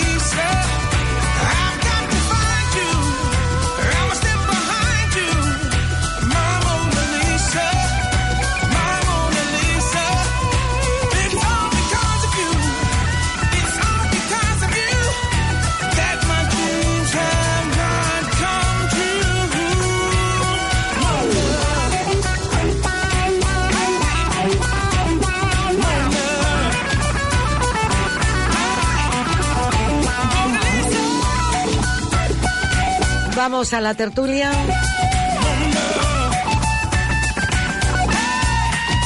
12:14 minutos del mediodía en Canarias. Está Alejandro por aquí. Alejandro, buenos días. Buenos días. Gracias por estar aquí. Creo que es nuestra primera tertulia. La primera, gracias por invitarme. Y que haya muchas más, siempre que se pueda, ¿vale? Siempre. Gracias. Carmen Vega, saludos, buenos días. Buenos días. La tuya no es la primera. No, ya llevamos un tiempo y tampoco va a ser la última, Carmen. Pero que no. Claro que no. También está con nosotros Adrián Santana. Adrián, saludos, buenos días. Hola, buenos días a todos y a todas. Y a todas, saludos. Se van incorporando algunos compañeros de los habituales de los lunes para participar. Alejandro Navarro es de Ciudadanos, Carmen Vega de Coalición Canaria, Adrián Santana del Partido Socialista. Alejandro, han tenido cita este fin de semana porque han finalizado las primarias y ya conocemos candidatas de Ciudadanos, Alejandro. Sí, a nuestra candidata a la presidencia, Vidina Espino, se le van a sumar, bueno, sabemos que Vidina se va a presentar por la circunscripción de Gran Canaria, a ella se le van a sumar Mariano Cejas por la circunscripción regional, se le va a sumar en el Cabildo de Gran Canaria Ruimán Santana, por el Cabildo de Tenerife Enrique Arriaga, y estamos pendientes de confirmar oficialmente los candidatos a los ayuntamientos de las islas. Carmen Vega, Coalición Canaria, también, ¿cómo va con sus candidaturas? Pues para recordar... Sí, el sábado se aprobaron las candidaturas al Congreso de los Diputados y del Senado. Por la provincia de Las Palmas, pues la gran noticia era que María Fernández encabezaría la lista al Congreso de los Diputados, una chica de 32 años, abogada y con muchísimas ganas para afrontar este reto. Una chica que, como bien decían sus declaraciones que ponías antes, va a dejarse la piel por todos los canarios, ya que Coalición Canaria ha demostrado siempre que es la voz de todos los canarios y estará allí para luchar para que venga todo lo que nos pertenece y seguir trabajando. Vamos a escuchar a Adrián Santana del Partido Socialista. Adrián, ¿cómo van candidatos y candidatas del Partido Socialista Canario? Nosotros tenemos un método un poco más complejo porque se tarda más en la oficialización de las candidaturas, ya que primero tenemos asambleas locales, luego tiene que pasar por el comité insular, luego tiene que pasar por un comité regional. Entonces, lo que es la oficialización, la ratificación de las candidaturas, pues va un poco lenta. Hoy tenemos un comité insular a las 6 de la tarde y ahí debatiremos si es adecuado o no, si estamos de acuerdo o no con las candidaturas ratificadas a través de las primarias locales, insulares y autonómicas y también al Congreso y al Senado, y sabremos, yo creo, la semana que viene las listas que concurrirán a las elecciones tanto generales como autonómicas, insulares y locales y europeas, por supuesto. Entonces, y europeas, acabas de dar el toque, no olvidemos, porque aquí, Carmen, recordemos que hace unas 2 o 3 tertulias hablábamos precisamente de las elecciones locales, que se concurría al ayuntamiento, al cabildo, al gobierno y parlamento de Canarias y a su vez a las europeas, y comentábamos que uno de los voluntarios dentro de esta campaña era Adrián Santana del Partido Socialista. Quiero escuchar ahora la opinión también de ustedes al respecto de este voto, de ir también a esa urna a votar. Yo siempre digo, hay gente que dice estoy cansada de la política y de los políticos. Yo siempre digo que la mejor manera de formar parte de esta sociedad democrática es participando con nuestro voto. ¿Por qué debemos de votar a Europa? Por supuesto, Canarias, al ser una región ultraperiférica, recibimos muchísimas subvenciones de la Unión Europea. Somos una región súper importante en esta comunidad y debemos tener nuestra propia representación. Por tanto, hay que animar, no que solo voten al Congreso de los Diputados, sino también al resto de instituciones. Y sobre todo, la Unión Europea es una institución muy importante para todos los canarios, repito, sobre todo porque dependemos muchísimo de diferentes áreas, sobre todo los agricultores. Los agricultores reciben muchísimas subvenciones a través de la Unión Europea. Por tanto, sigo y animo a todos, ya no solo a ir a votar, sino también a participar en las elecciones. Lo que hablábamos antes, gente joven que se puede incorporar a las diferentes listas, no solamente si no quieres estar de primera plana donde se te reconozca, sino también detrás. Yo creo que es un aspecto que poco a poco te va llamando un poco más la atención, en el que tienen la oportunidad muchos jóvenes y no tan jóvenes, el resto de los ciudadanos, de participar tanto como compromisarios, un poquitín más activos en el mundo de la política, e intentar quitar ese miedo o ese rechazo que tienen los políticos, porque al fin y al cabo los políticos son los ciudadanos a pie y ciudadanos normales, ¿no?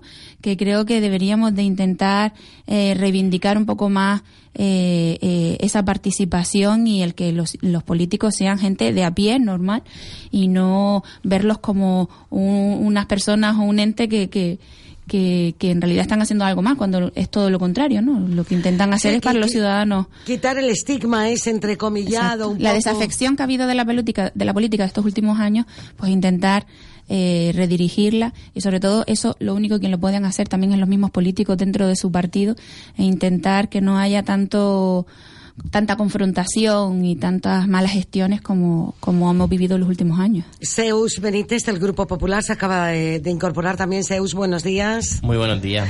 Bienvenido. Vamos a seguir con la ronda. Alejandro Navarro, tu opinión también de esta votación a Europa, porque también tiene sus representantes y candidatos. Sí, incluso yendo más allá de lo que dice Carmen, no hay que olvidar que Canarias es una parte de España y España es una parte de Europa. Hay que conocer que Europa dirige también la política de España y de Canarias en base a sus directivas, reglamentos y disposiciones, y todo eso nos afecta a nosotros directamente, como ha dicho Carmen perfectamente, con por ejemplo la denominación de región ultraperiférica y los beneficios que ello conlleva. Todo eso se lleva desde Europa. Necesitamos en Europa personas españoles que tengan una especial conexión con Canarias, que sepan la situación de Canarias y que defiendan los intereses de Canarias en la Unión Europea, porque a fin de cuentas pertenecemos a la Unión Europea y las directivas, por ejemplo, que se hacen en Europa son de obligado cumplimiento, con lo cual una directiva que vaya en contra de intereses, como pueden ser intereses de Canarias, nos va a aplicar directamente y nos va a perjudicar sin que podamos hacer nada, porque se trataría de una norma superior a la norma estatal, con lo cual es necesario que los españoles estemos en el Parlamento Europeo bien representados y que allí se defiendan los intereses de España y sobre todo los intereses de Canarias. En relación a la desafección que dicen de los políticos, la verdad que es verdad, llevamos muchísimo tiempo teniendo una mala política, personas que se creían que su profesión era ser político, cuando lo que de verdad es que deberían ser unos gestores que estar un tiempo desempeñando una función en la sociedad y después regresar a su puesto de trabajo haciendo un buen trabajo, pero no, se han creído que político es ser una profesión, o que una profesión es ser político, y nos ha llevado a eso, a una desafección de la sociedad que no cree en la política, y hay que recuperar eso con personas profesionales que dedican parte de su vida a desempeñar un trabajo para la sociedad, para mejorarla, y que después vuelvan a sus casas. Adrián, enseguida te doy paso, vamos a escuchar a Zeus Benítez. Zeus, ¿por qué debemos de apoyar y también depositar nuestro voto para las próximas elecciones europeas el 26 de mayo? Hombre, es claro de que en la Unión Europea pues nos afectan temas que parece que no, porque siempre es verdad que la Unión Europea, yo he estado en el Parlamento Europeo y el año pasado, creo que fue, hace 2 años, hicimos una visita y demás, y la verdad que los compañeros de eurodiputados ya no son nada más del Partido Popular, sino de todos los partidos políticos, siempre dicen que la Unión Europea es una institución más alejada de la calle, pero inclusive es un dato que se puede ver en las elecciones europeas, que cuando se celebran solas la participación cae, y en las últimas elecciones pues fue mayor la abstención que las personas que fueron a votar.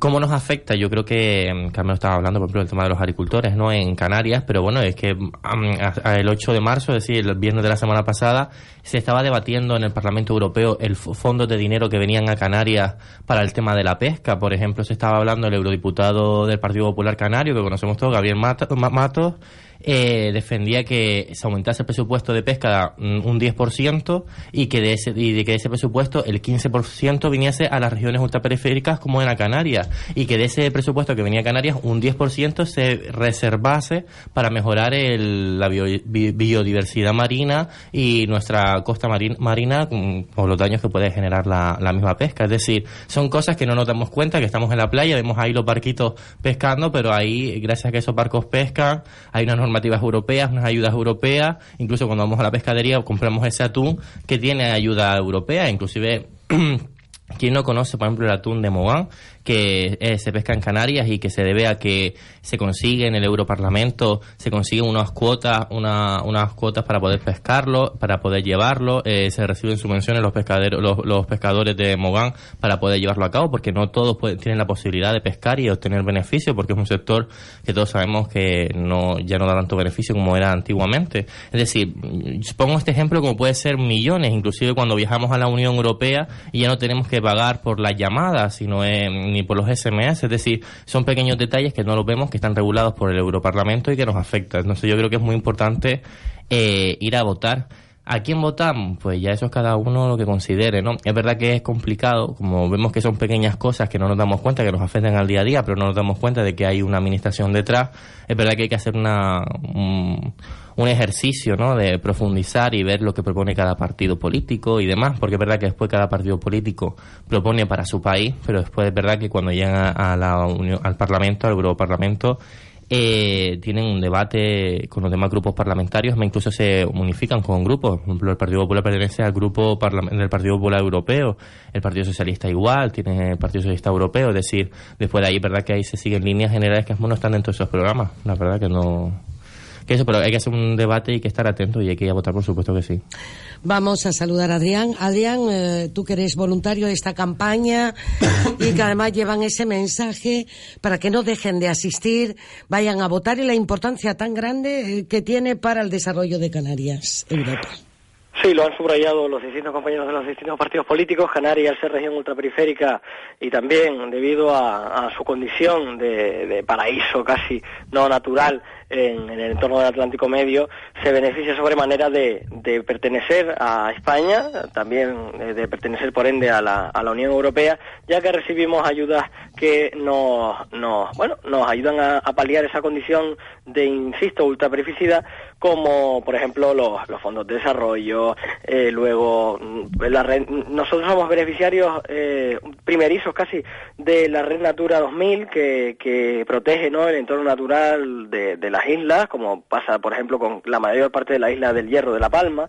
También los fondos dedicados a la agricultura a través de la política agraria comunitaria, lo estábamos hablando el otro día, Dulce, y también, por ejemplo, la inversión en las distintas instalaciones sociosanitarias de Canarias, como por ejemplo el hospital Dr. Negrín, que se ha beneficiado de fondos europeos para la instalación de nuevos aparatos, de nuevas incorporaciones sanitarias, que hacen que los canarios podamos también ser de los mejores en algunos de estos términos.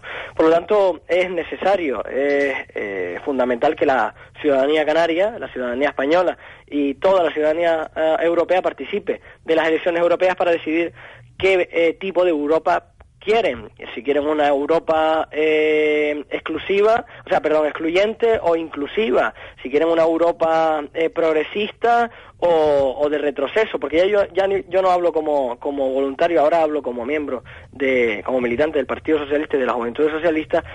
Nos jugamos una Europa de progreso, Dulce, nos jugamos la Europa de los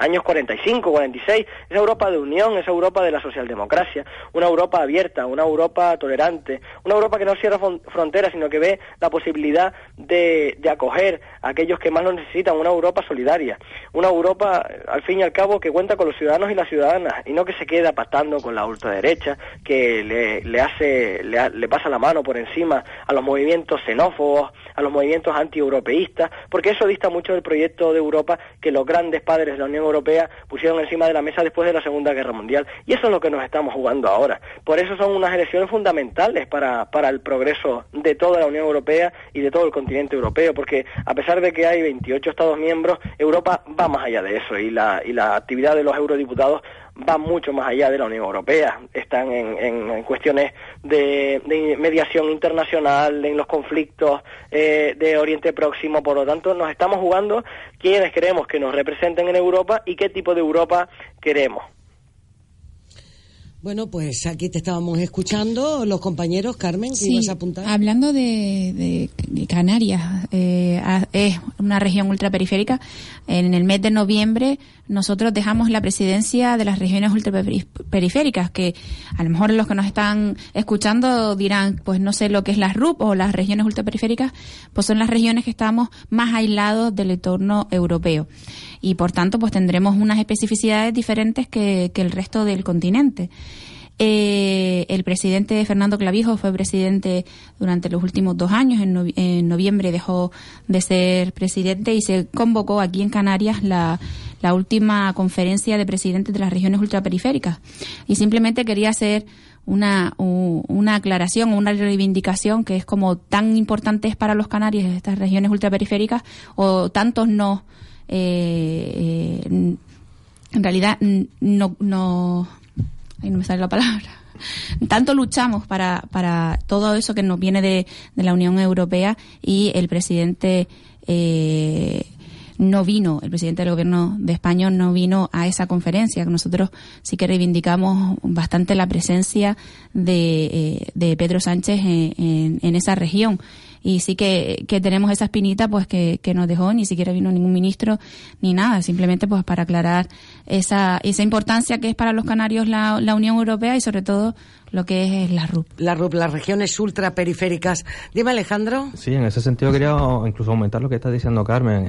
Para España quizás Canarias no sea tan región ultraperiférica como lo es para Europa, me refiero. Canarias importa más a Europa a día de hoy que para España. No viene el presidente del gobierno para una reunión tan importante como la que se celebró aquí, y sin embargo en Europa sí que nos tienen puesto el foco para que se haga la gente una idea y vea a lo mejor el día a día en lo que le puede afectar. Que Canarias tenga un régimen fiscal específico es gracias a que la Unión Europea no esté considerado como región ultraperiférica. Por eso Baleares aprobó un régimen económico, pero es imposible que pueda aprobar un régimen fiscal porque claro, no está considerado. Tuvo que llamar régimen especial porque no puede ser el económico igual que el que tiene Canarias, precisamente por las especificidades que tiene nuestro territorio, Alejandro. Exacto, para que vean, el gobierno de España no tuvo problema en que Baleares pudiera presentar lo que quisiera, pero sin embargo, porque la Unión Europea no la tiene reconocida como región ultraperiférica, no pueden aplicar un régimen fiscal. ¿Qué quiere decir eso? Los impuestos que pagamos aquí, lo que nos cuesta a nosotros el día a día, gracias a que la Unión Europea nos ha reconocido como región ultraperiférica. De ahí la importancia de votar en las elecciones europeas. Seo Benítez. Hombre, por supuesto, ¿no? Aunque tampoco, Alejandro, creo que tienes la razón en el sentido de que se nos ve como una región ultraperiférica, que se nos tiene recogido de ese tema, ¿no? Y después, pues, somos una comunidad autónoma del gobierno, de España, ¿no? Del Estado y demás, pero no creo que exista esa... Nos ven más cerca, nos ven más lejos y por eso nos hablan... yo creo que al final también no nos podemos negar en el sentido de que también el Estado en sí, pues, no... el Estado también cuenta con nosotros, tenemos unos presupuestos, tenemos unas partidas y demás, por supuesto que podían ser mucho mejores, que podíamos tener más dinero en carreteras, que se podían cumplir con los convenios, por supuesto que se podía hacer más política, pero tampoco me gusta esa imagen, ya no hablo de partidos políticos, ¿no? Sino no me gusta esa imagen de que parece que España nos olvida y la Unión Europea no nos olvida. La región ultraperiférica, en que el gobierno de Canarias era, Fernando Clavijo fue el presidente hasta hace unos meses porque es rotativo, tiene sus competencias y tiene su institución en la Unión Europea, ¿no?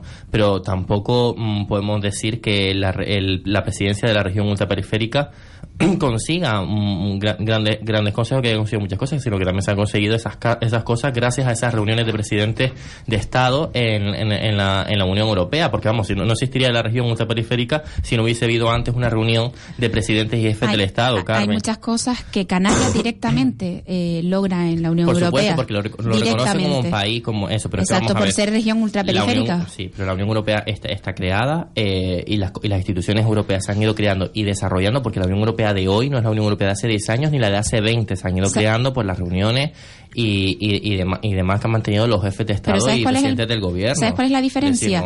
Canarias, en la Unión Europea, nos tienen considerados como una región ultraperiférica y no tenemos que ir, como vamos a Madrid constantemente, a decir cuáles son las especificidades de Canarias.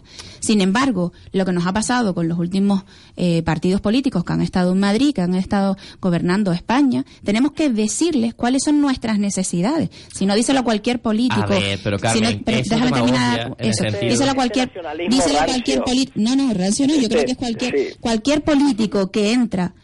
No, ni siquiera, hasta muchos varios de los que han entrado de manera independiente dicen, es que es una necesidad que cada vez que vamos a Madrid, incluso en estas últimas legislaturas que han estado dos partidos políticos, tenemos que explicarles cuáles son las necesidades de Canarias. Es que ellos no lo saben.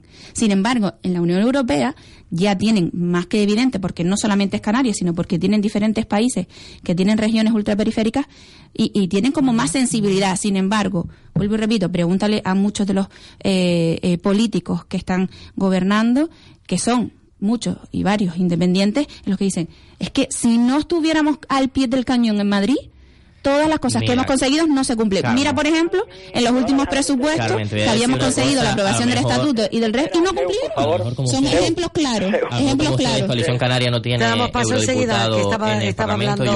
No, sí, no lo tenemos personalmente, sobre todo porque es muy difícil conseguirlo, y sobre todo, pero sí que vamos a las elecciones.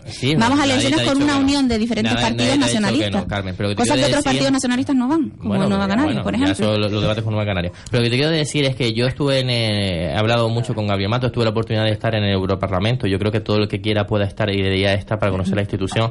Y a mí lo que me dijo Gabriel Mato, y me lo dijeron más compañeros eurodiputados del Partido Popular, del Partido Socialista y demás partidos políticos, que dicen que allí a los eurodiputados, tú le dices Canarias, sí, son unas islas que están en el Atlántico y que suelo ir a la playa. Es decir, son, yo creo que también las cosas que se consiguen porque hay personas que pelean por las cosas. Si no hubiesen personas que peleasen por las cosas, por los intereses de Canarias, no, nadie se interesa sería por Canarias. El eurodiputado que sea de Polonia y que esté defendiendo los intereses de una región de Polonia o de cualquier sitio va a defender sus intereses, y si no defiende bien sus intereses o no, conseguirá más o conseguirá menos para su región. Yo creo que tampoco podemos decir, lo que quiero decir, denunciar en esta mesa, como comenzó Alejandro, el compañero, lo que yo voy a decir es que parece ser que la Unión Europea viene todos los días a Canarias a decir, bueno, ¿qué os hace falta? Así, de vana manera, pero es que también Canarias tiene que ir a la Unión Europea. Yo he visto a Fernando Clavijo reuniéndose en instituciones europeas, para incluso Paulino Rivero, cuando era presidente, me acuerdo que viajó mucho a la Unión Europea para exigir compromisos y mejoras para Canarias. Sí. Entonces, es decir, yo lo que no quiero decir, porque aquí se da la imagen de que parece que en el gobierno del Estado, y yo no lo hablo de partidos políticos, porque yo podía ponerme una crítica a Pedro Sánchez aquí como si nada, qué razones hay, pero lo que quiero decir es que no podemos decir que el Estado a nivel nacional se olvida de Canarias y la Unión Europea está todos los días de Canarias, porque creo que al final... así no lo he dicho yo. No lo he dicho así. No está como una región ultraperiférica, no tiene esa sensibilidad. Habla Adrián y luego te lo explico. Que está en desventaja por estar por teléfono. A ver, Adrián. Miren, yo voy a coincidir, y de verdad que lo digo con sinceridad, con Zeus. Es decir, bueno, no es la primera vez que coincidimos, Adrián. Sí, lejos de la... lejos de la... una casualidad. Sí, lejos de la coincidencia o no, en cuestiones ideológicas, quiero decir que da la sensación de que nosotros tenemos todo lo que tenemos gracias a Coalición Canaria, que los eurodiputados canarios, que son Gabriel Mato y Juan Fernando López Aguilar, no están haciendo un trabajo porque Canarias tenga su reconocimiento en Europa. Y lo mismo digo de los diputados tanto del Partido Popular como de Ciudadanos, como de Nueva Canaria y como del Partido Socialista Obrero Español, que están en el Parlamento del Estado, en el Congreso de los Diputados, defendiendo también desde su propia ideología las necesidades de Canarias. Porque es que aquí parece que Coalición Canaria es la única que defiende los intereses de Canarias, cuando es falso. Vamos a ver, es falso. Por mucho griterío que se haga... me van a dejar terminar. Por mucho griterío que se haga en el Congreso de los Diputados, por mucho insulto que se vierta contra el gobierno de la nación, sea del Partido Popular o sea del Partido Socialista, eso no es defender Canarias, eso no es liderar Canarias.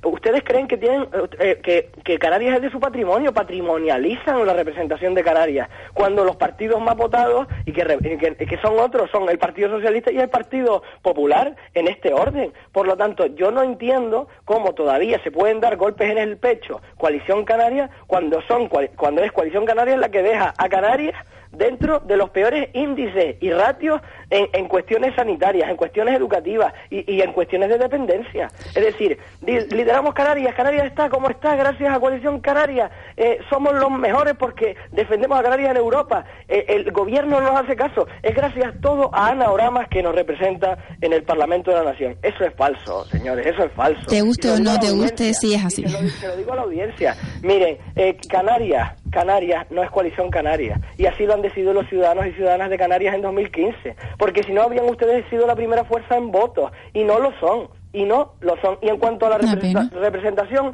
en el acto protocolario, que no tenía ninguna carga política de las regiones ultraperiféricas, estuvo el jefe del Estado representando, por ende, también al gobierno de la nación, es decir, estuvo el jefe del Estado. Ni siquiera Juncker pudo asistir por cuestiones de agenda, como no pudieron ni los ministros ni el presidente del gobierno. No era ningún... Juncker no fue después de que Pedro Sánchez dijera que no iba.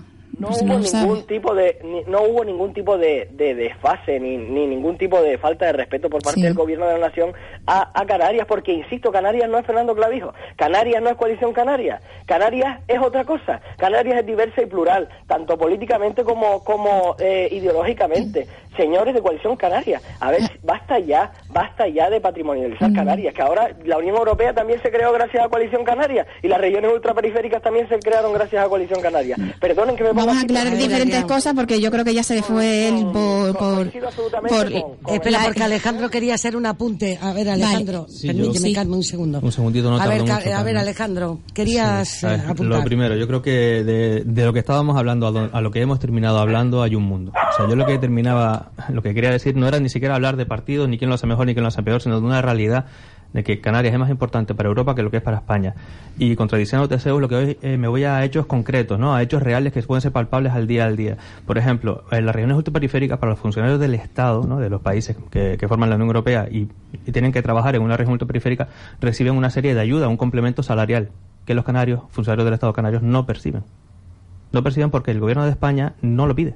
Simplemente por eso, tienen que ir los sindicatos a decirle, oye, mira, que esto está tipificado, que yo tengo derecho a esto, ni siquiera me lo vas a pagar tú, sino viene de dinero de la Unión Europea, y España no lo pide. Y como eso, muchas otras cosas que, como bien ha dicho Carmen, hay que ir a Madrid a recordarle, mira, oye, que es que en el papelito, en el artículo tal, apartado no sé qué, dice que Canarias tiene derecho a esto. Y creo que yo, como político canario, no tengo que ir a la presidencia del gobierno de España a decirle, oye, te recuerdo cuáles son mis derechos. Creo que eso ya lo tiene que saber el presidente de mi país, los ministros y el Congreso. Ahí es donde yo quería.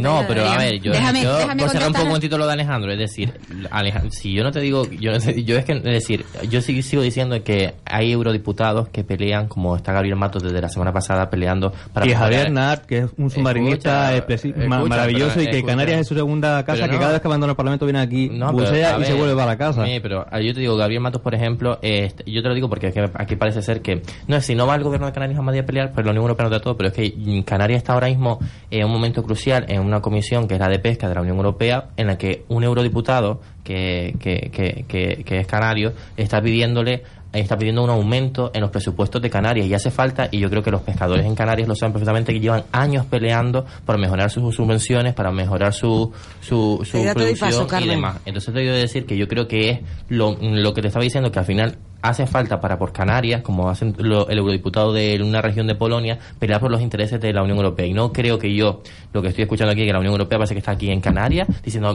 ¿qué pasa? ¿Te hace falta esto? ¿Te lo arreglo? ¿Te hace falta? Te lo arreglo. Yo creo que también los partidos políticos y todo, claro, es que lo que te quiero decir, luchado, no, que parece ser eso, que la Unión Europea desde Bruselas no tienen... Estamos diciendo que da pena.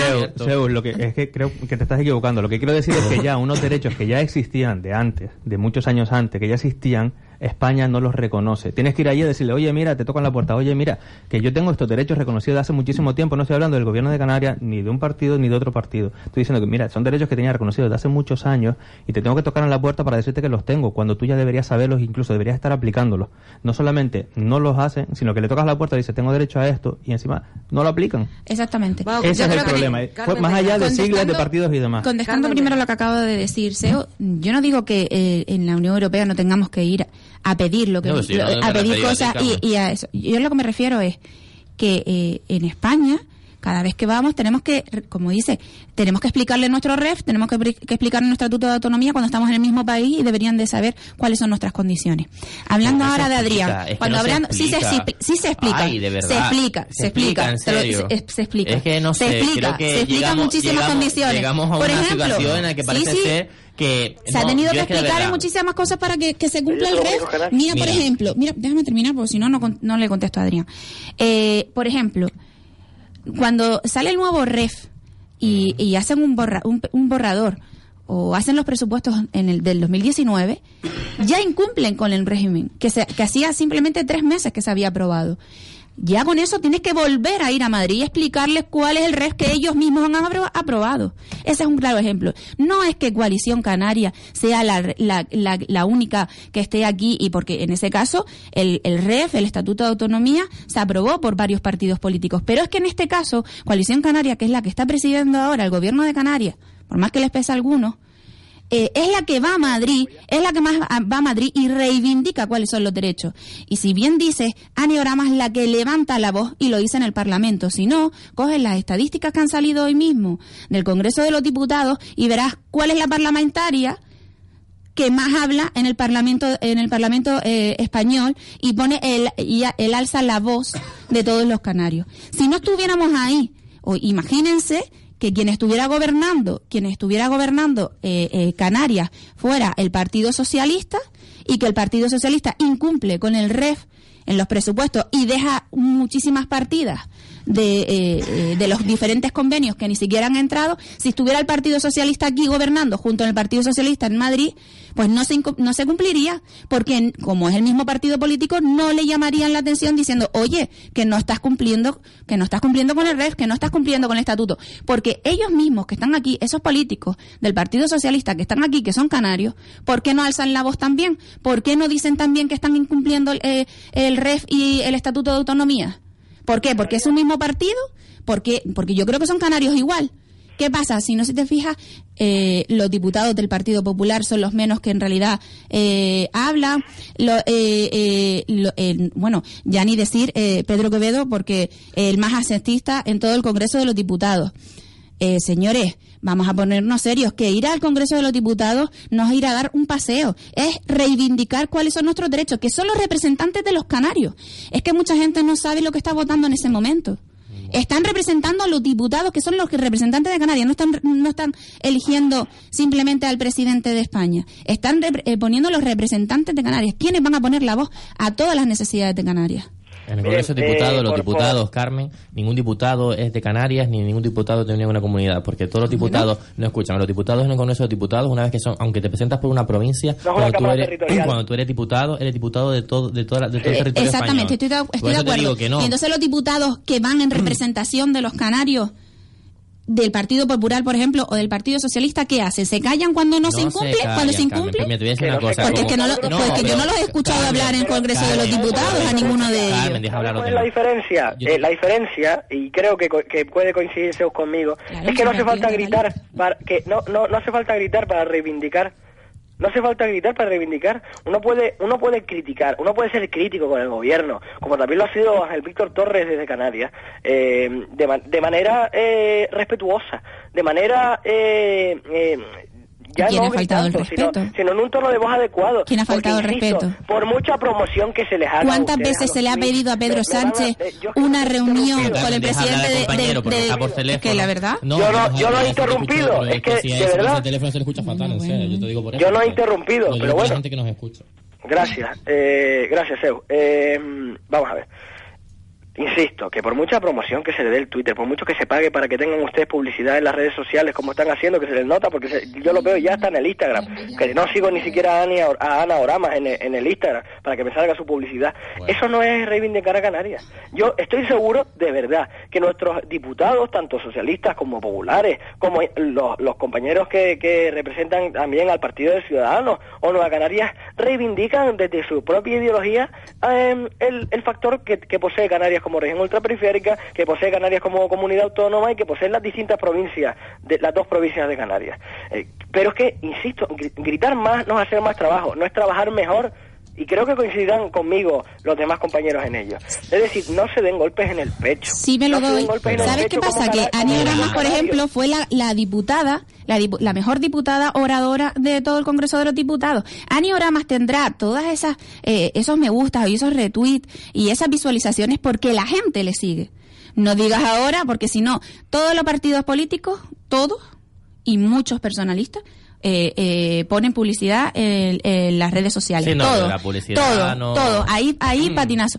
que tengan muchos retweets y que tengan muchas visualizaciones es gracias al trabajo de Aniorama. Vale. Gracias a ser la que se pone en el estrado y dice las cosas clarito. Carmen, pero vamos a hacer, claro, a ver si Anaurama también viene aquí a Canarias y le da un repaso a Fernando Clavijo, porque yo creo que Coalición Canaria lo aquí... hace. No, sí, pues lo hace, pues yo creo que... No, porque, que usted, porque nosotros somos bastante críticos también dentro de esto. Vamos a escuchar a los demás también, porque parece que no eres capaz de escuchar a los demás. Vamos a ver, no, Carmen. Sí, no, seguro. Pues, es que estoy intentando hablar y no me dejas hablar. Ese es el problema. Yo intento pensar lo que quiero decir y si me estás interrumpiendo no puedo decir lo que quiero decir. No sé ya ni lo que digo. Alejandro, estás en la tertulia, ¿vale? Yo te quiero decir, Carmen, es que Coalición Canaria tanto que se tira de pecho porque Ana Oramas hace un discurso y se pega ahí su luz en el Congreso de Diputados. Yo creo que también tenemos que hacer un poco de autocrítica porque ustedes parece que lo hacen todo bien en Canarias, pero Canarias es la comunidad de las con más desempleo de toda Canarias. Tenemos muchísimos jóvenes que ni trabajan ni estudian.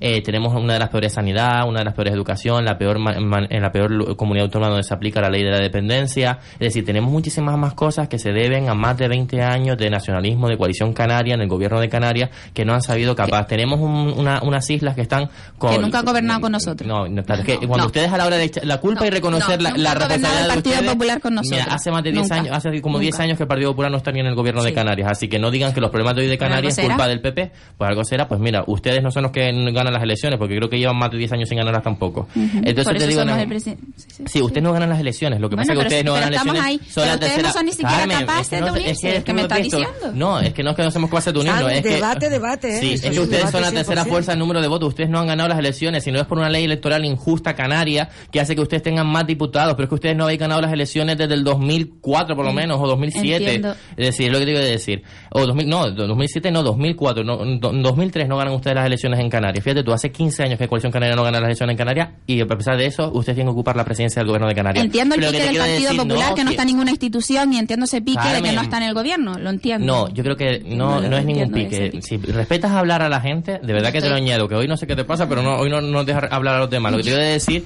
es que no eres capaz de decir, Coalición Canaria no ha ganado las elecciones en los últimos 15 años. Habéis ocupado la presidencia y la culpa nunca de ustedes, pero la realidad es que Canarias tiene la peor ley de dependencia, la peor aplicación de la ley de dependencia, la peor sanidad, la peor educación, los peores datos de desempleo, una economía que se está paralizando porque el turismo ha dejado de venir y no se han mejorado otros motores económicos.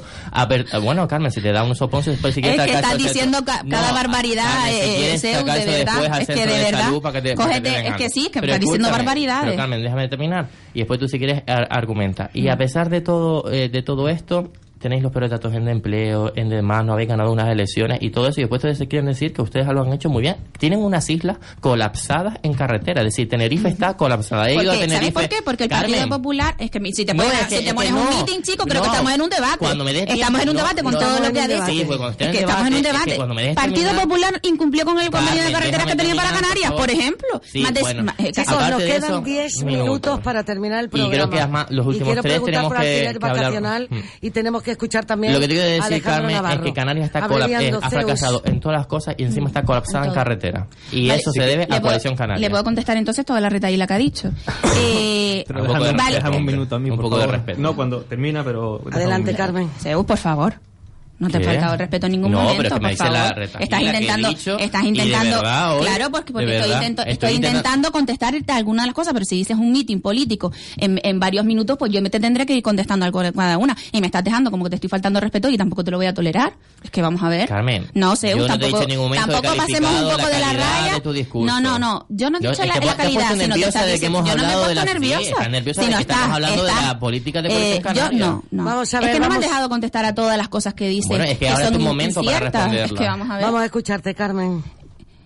Varias cosas. Cuando se pone a hablar del convenio, del tema de las carreteras, sabemos perfectamente que el Partido Popular y que hay una sentencia a favor de Canarias ha incumplió muchos años con el convenio de carreteras. Es por ello que hay muchas carreteras y muchas circunvalaciones que se pararon por ese incumplimiento. En el tema de sanidad, en los últimos datos se ha visto que ha habido una mejora fehaciente después de los últimos datos que había dejado el Partido Socialista.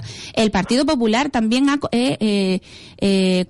cogobernado con Coalición Canaria. Tenemos el mismo sistema electoral y si nosotros llevamos tanto tiempo, ustedes podrían también hacer el mismo trabajo en todas las islas y podrían haber estado ustedes también siendo presidente del gobierno, porque cada 4 años, teniendo el mismo sistema electoral, tienen la oportunidad todos los partidos políticos. Entonces, cada 4 años, ustedes pueden ir perfectamente, ustedes pueden ir a todas las islas a trabajar de una manera igual.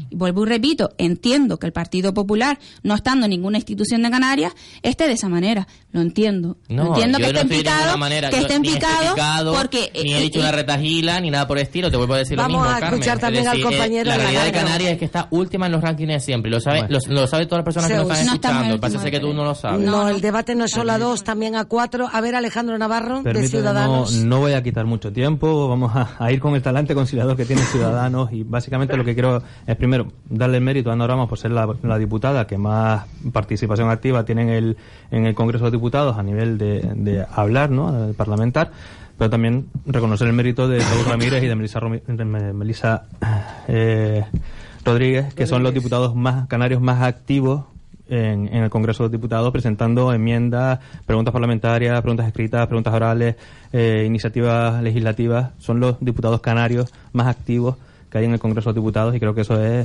darle el mérito a quien se lo merece, que es a Saúl y a Melisa. Y lo que sí que quiero es poner un poquito la luz en todo esto. Coalición Canaria, la forma que tiene de gestionar, lógicamente, no considero que sea la mejor y por eso no estoy en Coalición Canaria, estoy en Ciudadanos. Intentamos gobernar para mejorar esa gestión que sí que considero que no es la adecuada, y ahí están los datos, no lo digo yo, sino ahí están los datos de sanidad, educación y todo, cualquier dato que quieran consultar, que efectivamente, como dice Saúl, estamos en la cola de España y eso creo que debe de cambiar, y por eso creemos que debemos de gestionar de una manera diferente y para eso vamos a las elecciones. ¿Qué es lo que pasa? Que cuando empieza a criticar PP, PSOE, la gestión de Coalición Canaria, yo me pregunto dos cosas. Coalición Canaria lleva muchísimos años gobernando en alternancia, bien con el apoyo del PP, bien con el apoyo del PSOE. Eso lo sabemos todos y casi que muchos nos preguntamos por qué. Pero es que voy a abundar un poco más. Coalición Canaria lleva gobernando en solitario 2 años y medio aproximadamente, más de 2 años, con 18 diputados en el Parlamento de Canarias, que eso es menos de un tercio de la Cámara.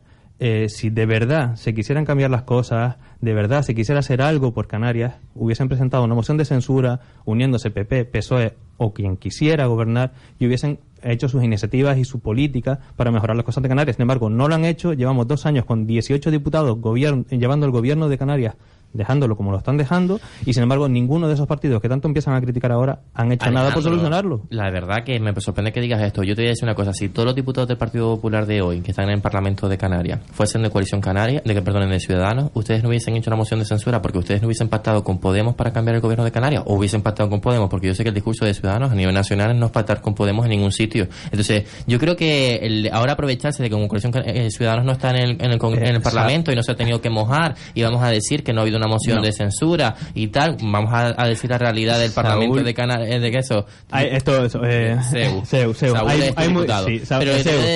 muy poco tiempo y déjame cortarte, permíteme cortarte simplemente para decir una cosa. La verdad que me sorprende tener que explicarte la diferencia entre un pacto de gobierno y un pacto de investidura. Nosotros no hemos hecho una moción de censura. Vale, pues usted no ha impactado con... Es que a nivel nacional, no el sentido de tu argumento. Pactar con un partido político para un acuerdo de investidura y decir, voy a presentar una moción de censura, sí, apóyenme, no van a entrar en el gobierno, vamos a gestionar nosotros, es una cosa, hacer un pacto de gobierno y que ese otro partido con el que pactas entre en el gobierno, son cosas distintas. Nosotros, ¿a ti te gusta poner un presidente del gobierno que después no tiene estabilidad parlamentaria? No, es decir, ¿a ti te gusta eso? Es decir, porque a nivel nacional ustedes no habéis apoyado a Pedro Sánchez porque pactó con Podemos, y cuando Pedro Sánchez pactó con ustedes, no le gustaba que Podemos les apoyase. Es decir, ese discurso de no, es que ustedes no han pactado y demás, y venimos de buenismo. No, Alejandro, es que decir, a mí me parece increíble que tengas que venir de buenismo aquí a la mesa y decirle, no, es que aquí no había un cambio que ustedes no han querido. Lo que me sorprende es que tratas de desvirtuar un argumento bastante válido.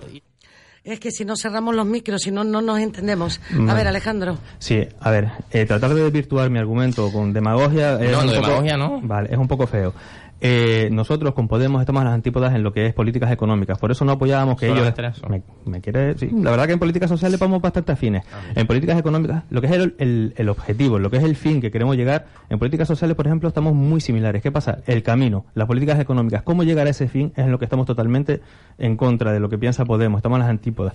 Precisamente por eso es por lo que nosotros no queremos pactar. Nosotros, las políticas económicas que lleva Podemos, creemos que llevan a la ruina del país y a Canarias.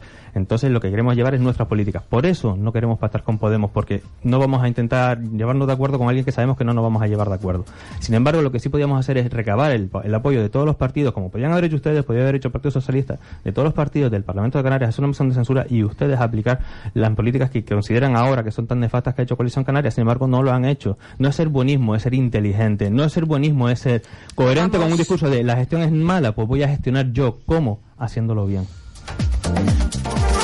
¿Te iba a apuntar, Carmen? Sí, mira los últimos años que hemos estado en minoría y sí que hemos sido capaces de sacar un presupuesto cada año, cosa que el Partido Socialista, por ejemplo, en el Estado solo ha durado 9 meses porque no ha sido ni siquiera capaz de sacar su propio presupuesto. Y la ley más importante cada año pues, es sacar unos presupuestos diferentes. Y nosotros con consenso y con diálogo hemos ido sacando todos los asuntos importantes para Canarias.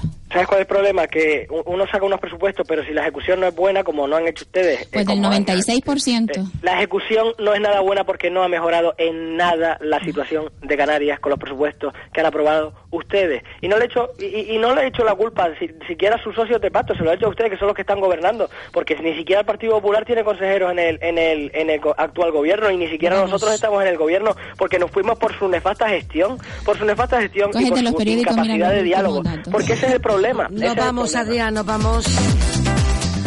Se queda sobre la mesa el tema del alquiler vacacional que pasará mañana o pasado por el Parlamento de Canarias y mucha gente que tiene apartamentos en el sur medio temblando porque no sabe si lo puede alquilar, si lo puede utilizar, si puede vivir en él.